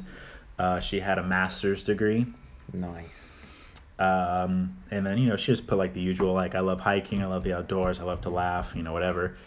Because I love to laugh. Yeah, who that's, doesn't? That's a great one. So because I saw like because she just kind of had all this value.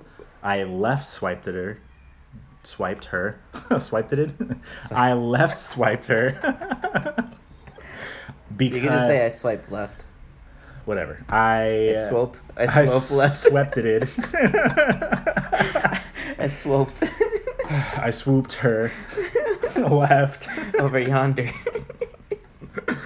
Um, because in my head she would look at me. Like I couldn't deal with the fact that she would see me and left swipe me if I right swiped her.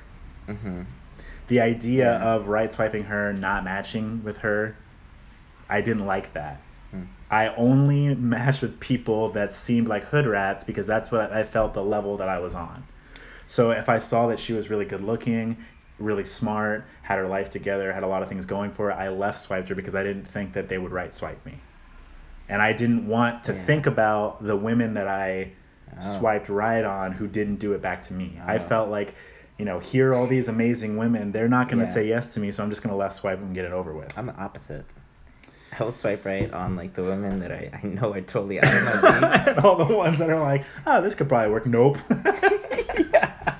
And then every now and then, uh, those women that I think are like, like way too good for me or whatever, mm-hmm. they like we actually end up matching. Son of a bitch. But then I never like I never contact honestly I mean I, I never contact anybody. I don't I never See that's your problem back. right that's your rob that's your problem right there. That's your problem right there. I think it's like I want to feel good by getting a match, but then I don't necessarily want uh Yeah, you like the match, not the idea of going on a date with them. Yeah. Or you like the idea of matching with them more. Mm-hmm. Yeah. I think a lot of people are like that. I remember having anxiety messaging too. Like, fuck the dating.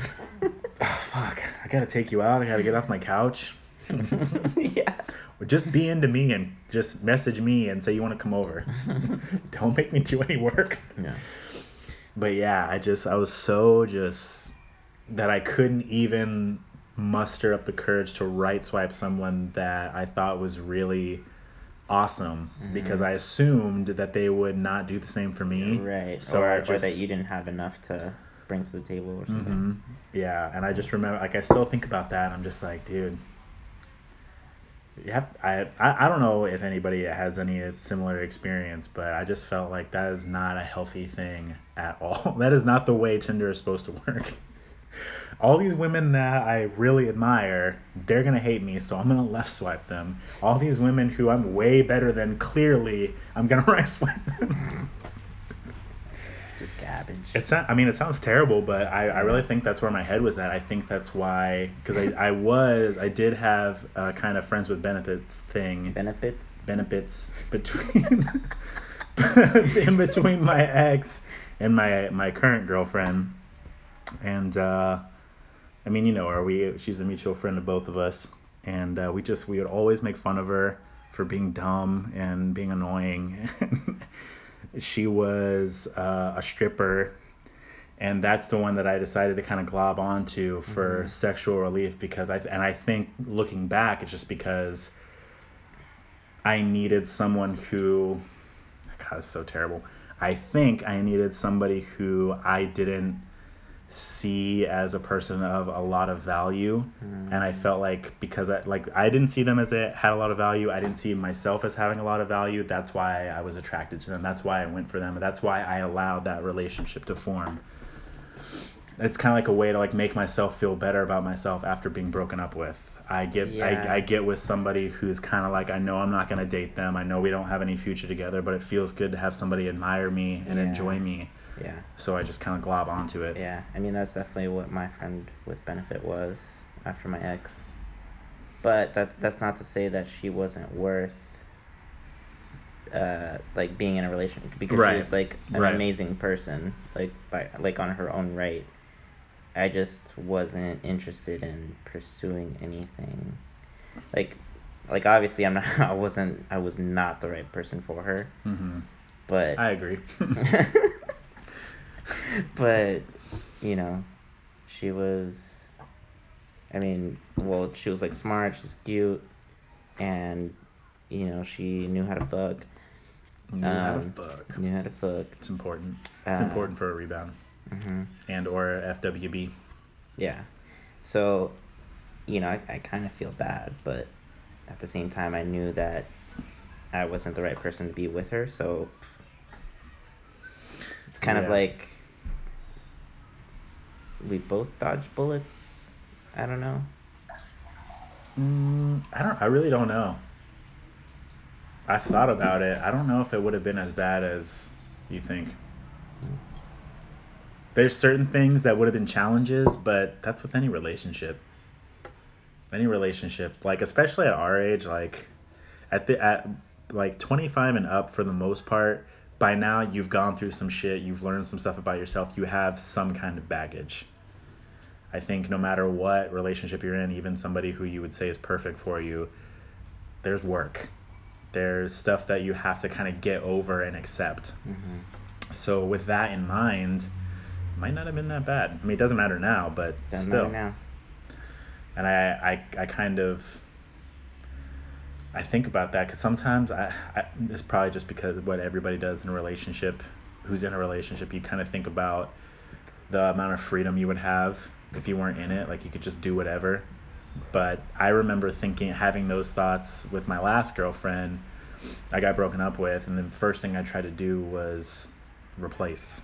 Uh-huh. First thing I tried to do was get back in a relationship. Yeah. I didn't go do what I thought I would do, which is date and not care for a while. Yeah. I well, remember what me and, like, my friend would benefit, like, we both consoled you, like, or consulted you, like, you should not be looking for any sort of relationship, mm-hmm. like, right from the get-go. Like, yeah. you need to...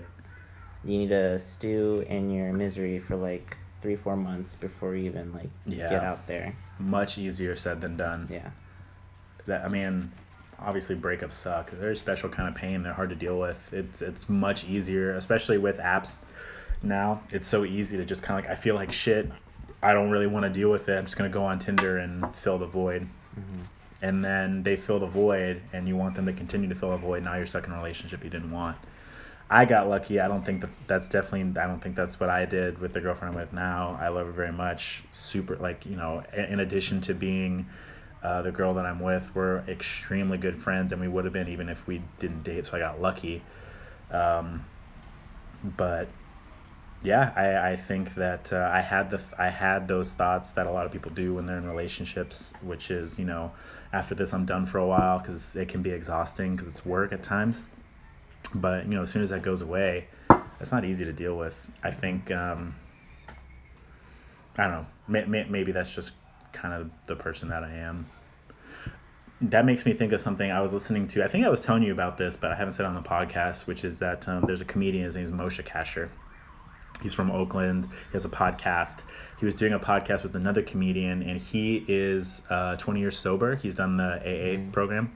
And he said, and... Um, I don't want to put words in his mouth, so I'll just say kind of what I grasped from what he said, which is that um, one of the things that you kind of have to accept when you're going through the program, like fully and completely, you have the sponsor, you go through the tenets, all that stuff, the twelve steps. Mm-hmm. One of the things that you kind of come to understand, it's one of the kind of like the rules, is that um, people who are alcoholics or even just any kind of addicts, they're not necessarily drinking because they like to be drunk, because they want to be drunk.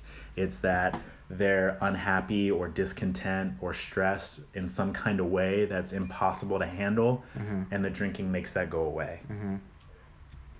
And um, that really, they're, they're just like in a permanent state of discontent, and that's why you're an alcoholic, because you feel that way all the time, so you always want it to go away, so you drink a lot to make it go away, mm-hmm. and you can't You can't cope with whatever it is just kind of on your own.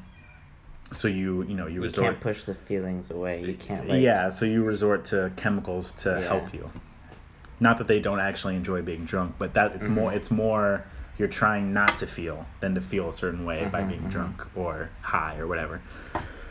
And that really spoke to me a lot, because I actually went to A A for a while. I was sober for a while because I thought that I had an issue with that. And um, the fact of the matter is, I don't. I don't rely on alcohol that way. I, I I drink every now and then, and I don't have any. Like, I don't have to try to not drink. I've never had that problem. Right, right. But at the same time, when I went there, I felt like I belonged. I felt like everybody's stories I could relate to. Um, I just felt like I was I was where I was supposed to be while I was there. It, everything they said made sense to me. All the things that they were going through felt like they applied to me, just not with the alcohol part. And so, you know, I, I went I went through the program for a few months, and then eventually I just kind of like, okay, like obviously, you know, I don't have a problem with alcohol. I haven't even had to try to not drink. This is pretty easy. Um, you know, so I, and I kind of felt like I was doing everybody in that room a disservice by going, like I was kind of lying to them. So I stopped going, you know, but after I, after I heard what Moshe Kasher said, I was like, that's why I belong there. What he just said is what I have. Mm. I, just like him, and am, am in a permanent state of discontent, and I'm constantly trying to make it better, but I don't do it with alcohol. I do it with food. I do it with video games. I do it with, um, you know, at times I'll rely on my girlfriend. Like I'll just make her come over. I was gonna say. So that. I can just mm-hmm. spend time with her, because then when I'm with her, I don't have to think about all my bullshit. We can mm-hmm. just cuddle and bang and, you know, whatever else. I rely on a lot of that stuff. Food is a big one for sure. And then, you know, I'll um, watch T V until two o'clock in the morning, even though I have work in the morning. I'll play video games all weekend, even though I have stuff that I want to do. Mm-hmm. I never, never don't have my headphones in. I have my headphones in when I'm walking around the house doing dishes, because I can't, I just can't stand the silence. Mm-hmm. I can't, like, I can't not have any music playing, not have any podcast playing, and just, like, do my laundry, do my dishes, not listening to anything in the background. Because I don't like to be in my head. Mm-hmm. Oh, I see. I can yeah, focus yeah. on the podcast or the music, right, right, instead of just being in my head. And I think and I, that's why I belong there. Just it was alcohol wasn't my choice. It was video games, you know, companionship, mm-hmm. food, sex, that kind of thing. Mm-hmm. Um, and I can't remember in what way that relates to what I was saying right before I brought that up. But I remember because you did a whole prologue for it. Yeah, I do so that. much setup. I know. So much setup. It's important to me that I'm understood yeah. and I over-explain as a result. Yeah, but maybe, but maybe whoever is listening is like, oh yeah, I, I, I get, I get why you, why you're here now. Yeah. But um. Also, we're a few beers deep, so. Yeah. Um. Women in toilet seats. That I was everything I just said a huge cutting you off no, no, before no, you talked no, about toilet seats? Uh-uh. Okay, that's good. No. It's like a twenty minute cutting you off. no. no, but I wanted to get to it eventually because I think it's an interesting conversation that no one ever discusses. Ever. Like, maybe comedians do, but I haven't heard a skit or anything about it. And, um... this is like one argument that I've that I've had with your ex before. Yeah, she's really big on that. It used to piss me off. Yeah, I, and I think a lot of women are big on that, like having yeah. having the toilet seat, or uh, when as a guy you go, uh, number one, you lift the seat up. I mean, any any Why like do you keep doing that. What? You're it's like you're trying not to be blunt. When you go number one. I mean, when you take a piss out of your huge fat dick. When excrement comes out of your urethra okay. and into the toilet okay, where people so... shit.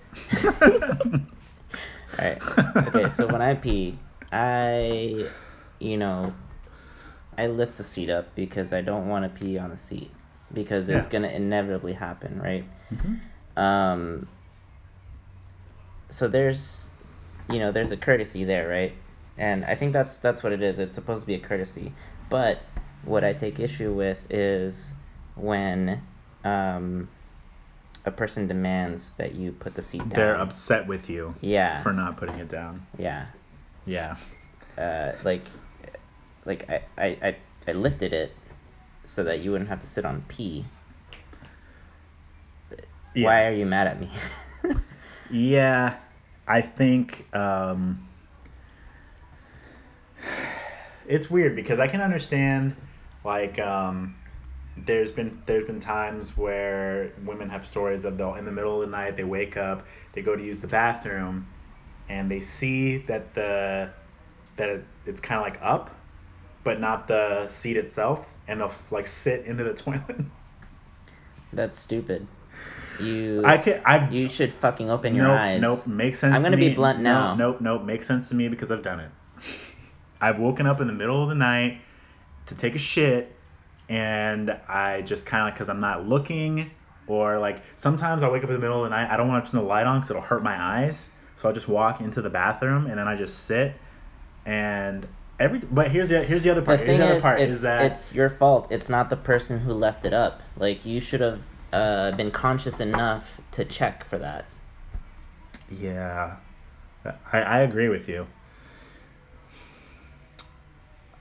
I here's what I think it is. Like, I did my part. I lifted the seat so that um, there wouldn't be pee on the seat. And if and if I did, for some instance, get pee on the bowl, then I would fucking wipe it, right? Well, I think that if you're a girl, you always assume the seat is down because there's never any reason for you to take it up. If I'm a girl and I live alone, I'm never put, there's no reason for me to put that seat up, ever. That makes sense, yes. So, so then here's what happens is you never ever put the seat up because you don't have to, because you don't have a dick, probably, mm-hmm. and so then every time you go to the bathroom, you don't you don't think about it. You don't have to pay attention.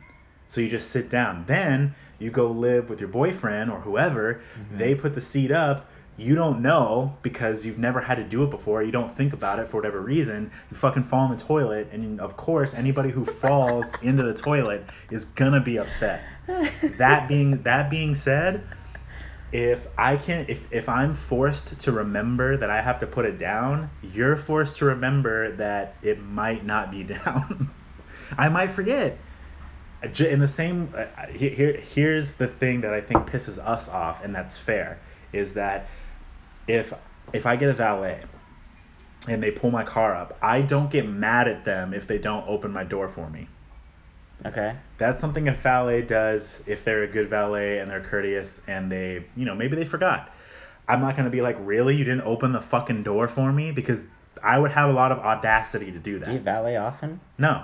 But I'm just, that's just the example that came to my head. It's like, holy shit. You know, you know, all you people that valet, you know how everybody valets and then we all get mad when the guy doesn't open the door like that. No, but I mean, like, it's kind of like if a valet doesn't open the door, I'm not going to be like, fuck you. Like, how dare you not open the door? You're a valet. Because it's like you said, it's a courtesy. Mm-hmm.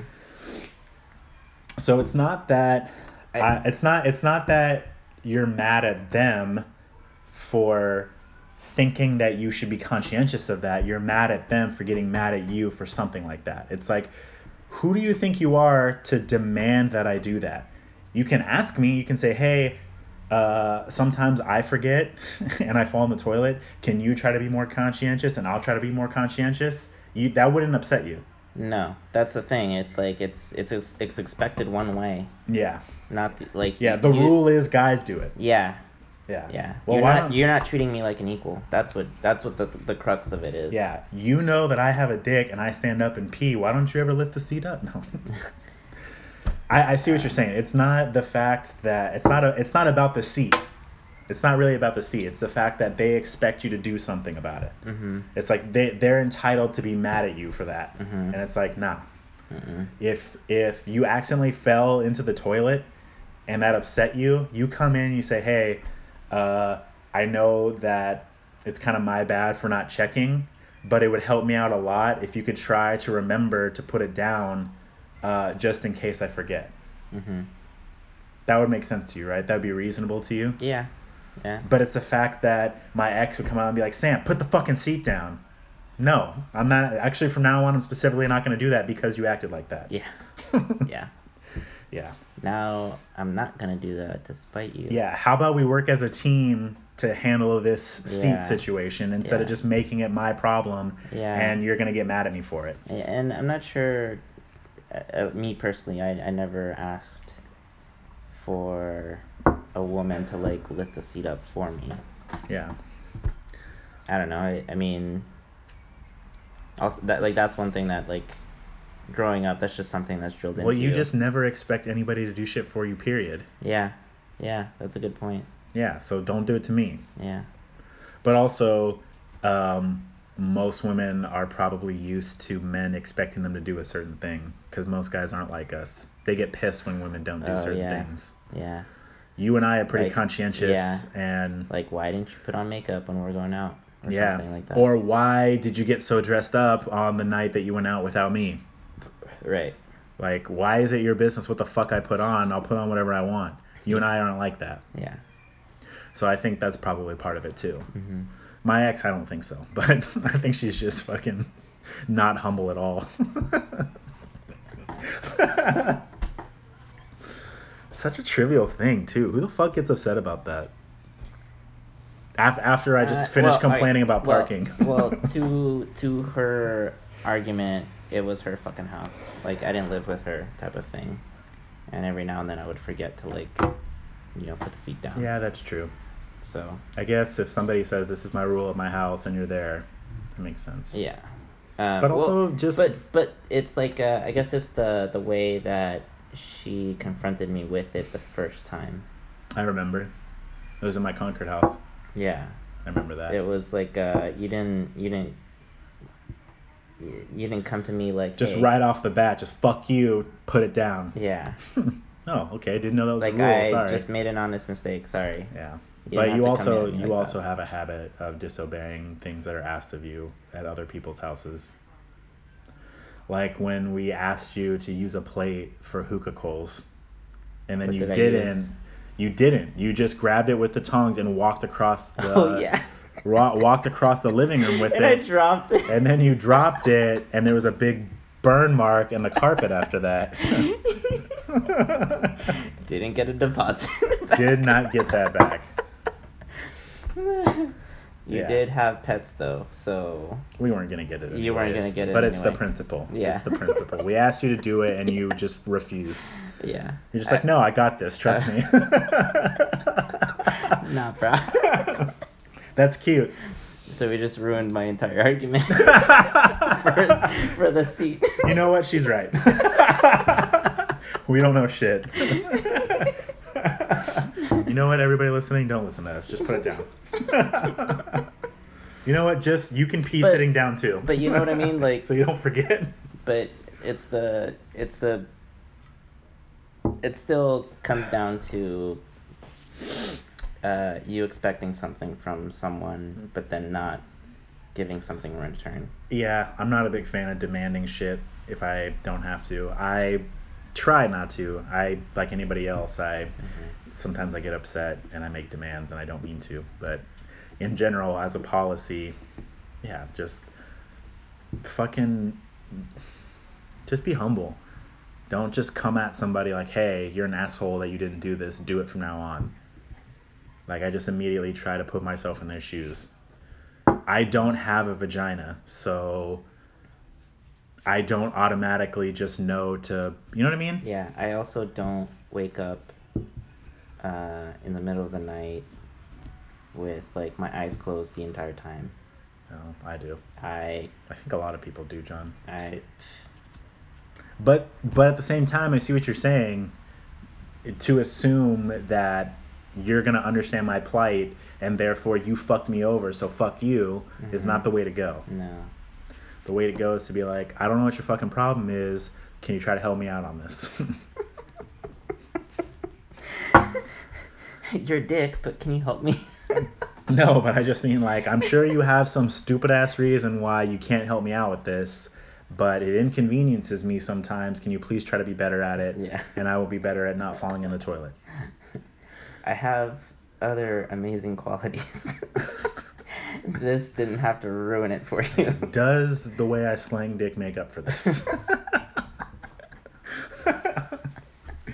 If it doesn't, then I might just go. Yeah, it's a pretty trivial thing to be that... I don't know the word. The be that vehemently upset about it. Like, like I, I would I would expected the same level of anger at don't kick my fucking dog.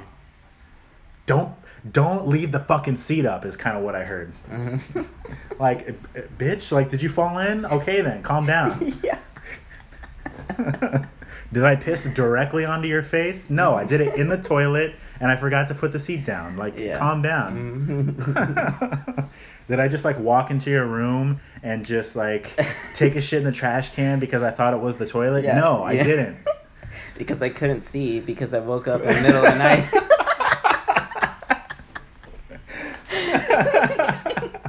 You know what I just remembered? I know, they, they treat it like when you wake up in the middle of the night, you're retarded, and I should understand. Yeah. Like, you just, like, you're blind, and you might just fall into any crevice that's in your home. Yeah. So you need to accommodate that. Yeah. I might just pee in the sink because yeah. I'm blind at the middle of the night. How about just open your eyes and look at the toilet before you sit down? Mm-hmm. I will say I can understand that mistake. Like, I, I really, truly, honestly can, and I try to remember to put the seat down if I pee. But if you come at me and say, why the fuck didn't you put the seat down? I'm going to be like, I'm glad you fell in the toilet, bitch. Don't come at me like that. Be like, come at me like a person and maybe we'll talk. But yeah.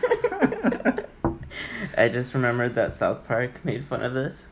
They, uh, basically what they did was that if you didn't put the seat down, it was uh, Kyle's fault that his mother got, like, stuck in the toilet or something like, like permanently? that. Permanently? Permanently. Yeah. Yeah, and he's like, like, I'm so sorry. Yeah, like, they treated it like it was a fucking disease or something. Yeah. Like, yeah. It was life-threatening. Yeah. All right, so you got your booty a little wet. Calm down. It's it's clean before you use it. Like, they uh, like they even, like, um, had a whole, like, government agency put cameras to make sure that men put the seat down. Oh, like, my God. I don't know. Like, I hope that, like, if if anyone, or any women specifically who are listening, who may be listening to this, hopefully they think that we're being reasonable right now. Yeah, maybe we're just being total assholes and we can't. I don't know. We don't see it. But at the same time, it'd probably be good for them. I feel like we're being reasonable. You I like think if, so too. If you don't think so, then fucking argue with us. Yeah. Well, like I said, it's, Come at it's me. not for us. It's not about the seed. It's about the way you treat it. Yeah. I feel like I think you and I are unique in the way we handle situations. Like, most guys tend to handle things yeah. defensively with anger. Yeah. You know, be, like break you down. You and I aren't particularly like that, but at the same yeah. time, you know, even if we're totally off base, at least this will give you some perspective into how we see it and kind of, like, work with the current and not against it. Mm-hmm. What uh, what just came to mind was um, there's this movie called The Breakup with Vince Vaughn and Jennifer Aniston. Yeah, yeah, yeah. Good ass and, movie. And the whole argument, one argument was, um, yeah, the dishes. You fucking knew it. Dude, I know that. Who hasn't had that fight? I, I mean, I haven't because I I, I think... Because women don't talk in my house. It's her job. She knows it. We don't talk about no, it. No, because most times I'm pretty, like, uh, perceptive to, uh, I guess, like, what women want in, yeah. in that context. Not, oh, yeah. I totally side with Jennifer Aniston on that fight. Not even going to lie. Yeah, like... Uh, if you haven't seen the movie, it's uh they had just, like, done a whole, like, dinner party or something. Lots of dishes were made, and I think she did all the cooking or whatever. And he was um like, after the party, he was just like, all right, now I'm just gonna go and chill and play video games. Um meanwhile, Jennifer Aniston was like, hey, I'm, like, busy cleaning up. Can you, like, can you do the dishes? Like,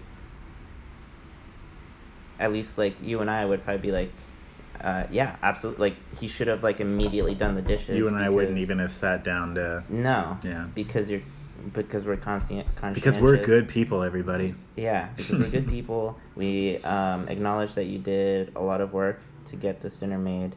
Mm-hmm. Um, mm-hmm. And we also spent a lot of time entertaining these people. Yeah. And, like, this is the least that we can do because I'm not a good cook. You're a good cook. Yeah.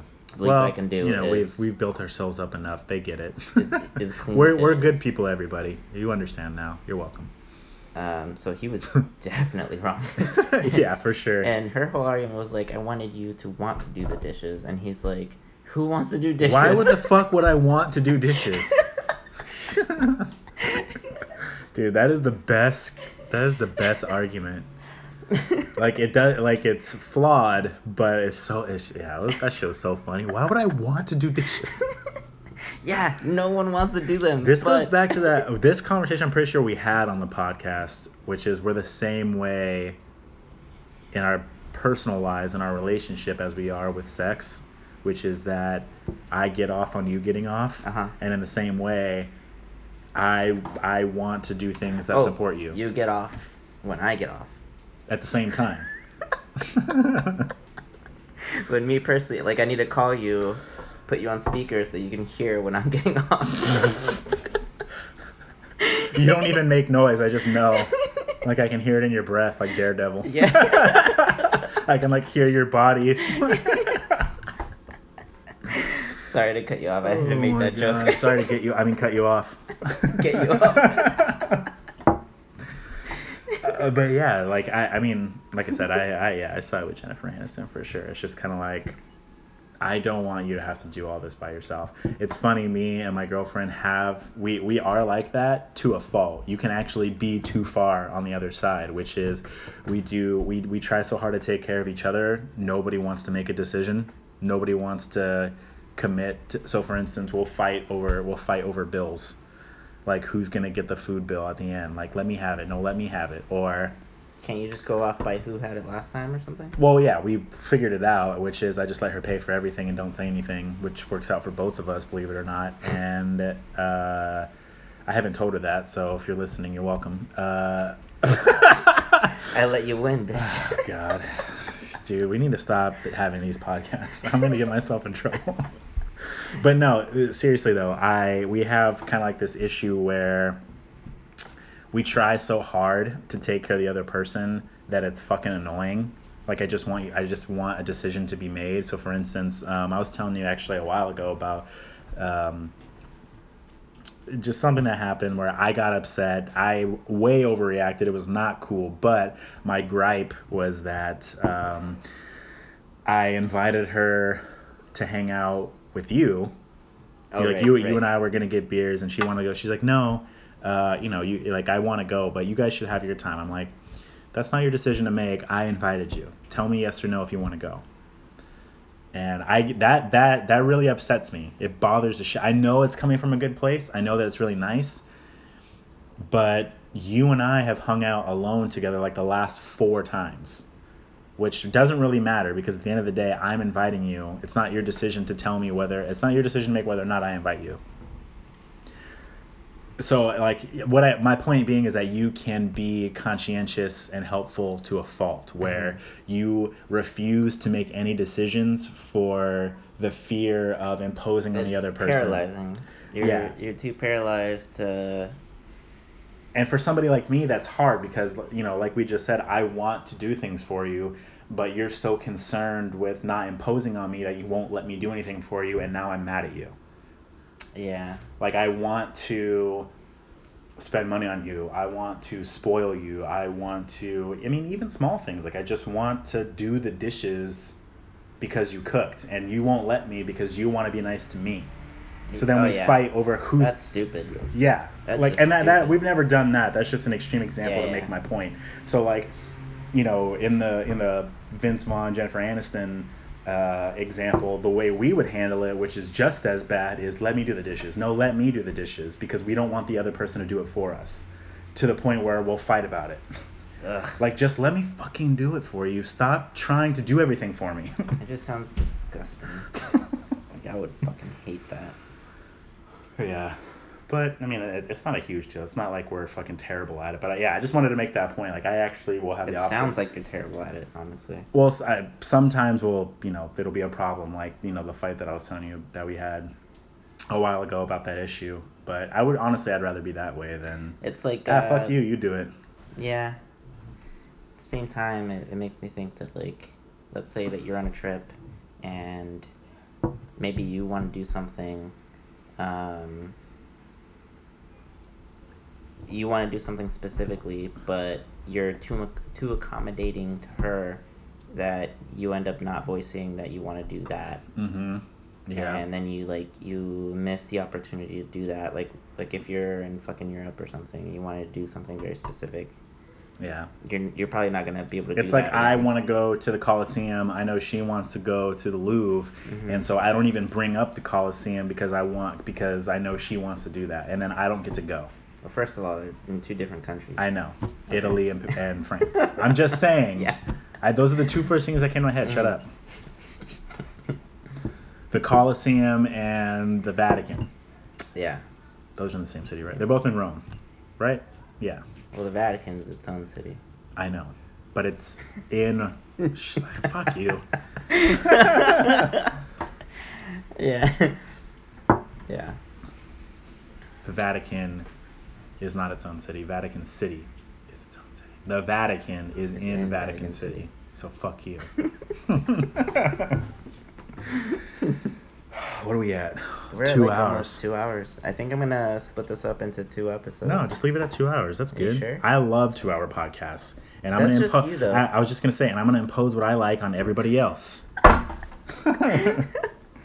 What a, you're well, you're, okay. you're you're you're doing the you're committing the same crime that I just explained, which is that I want everybody to be. What if what if what if, have you did you ever think that other people want to listen to a two-hour podcast? They don't want your convenience. They want it all in one. Well, let me let me pose it to you this way. If it's two hours, the file size is going to be bigger, and I don't know what the file size limit is to upload. We're going to find out on this so podcast. Either way, I'm probably going to have to like cut it. Well, or how about the what? What? There's a there's a what? really what? easy solution to this. What? Shut up. There's a really easy solution to this problem, which is you will try to upload it. If it's too big, then you'll split it. All right. Fucker.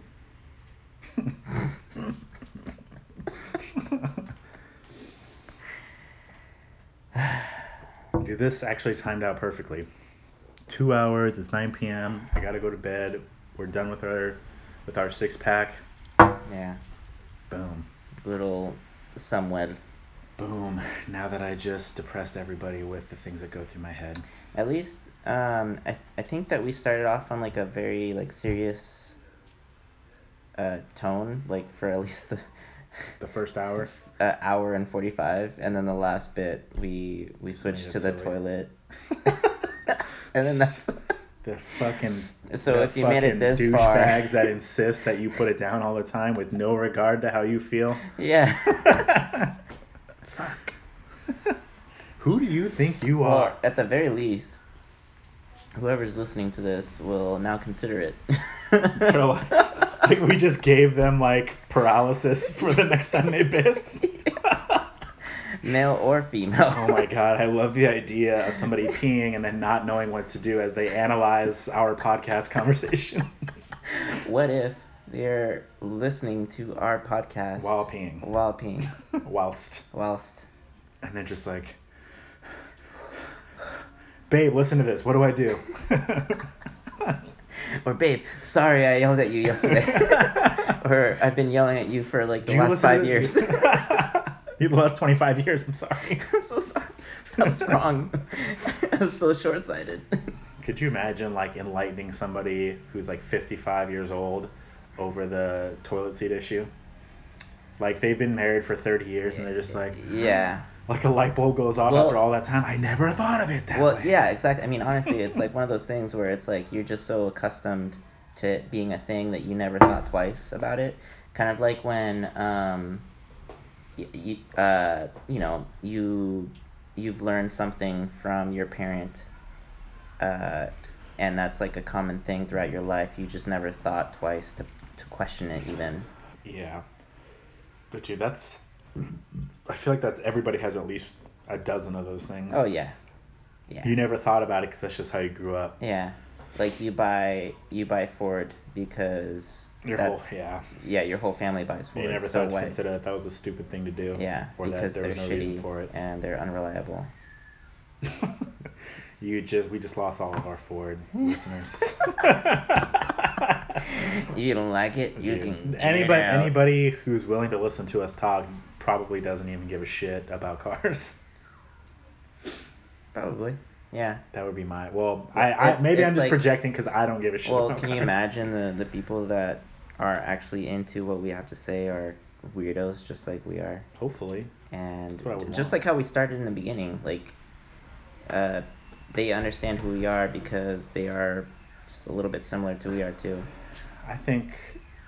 I think anytime somebody spends a couple hours speaking candidly about anything, everybody is going to find something relatable in that, because we're we all, as as different as our experiences can be, we still all have humanity in common. We our brains all brains function a certain way regardless of what body they're in.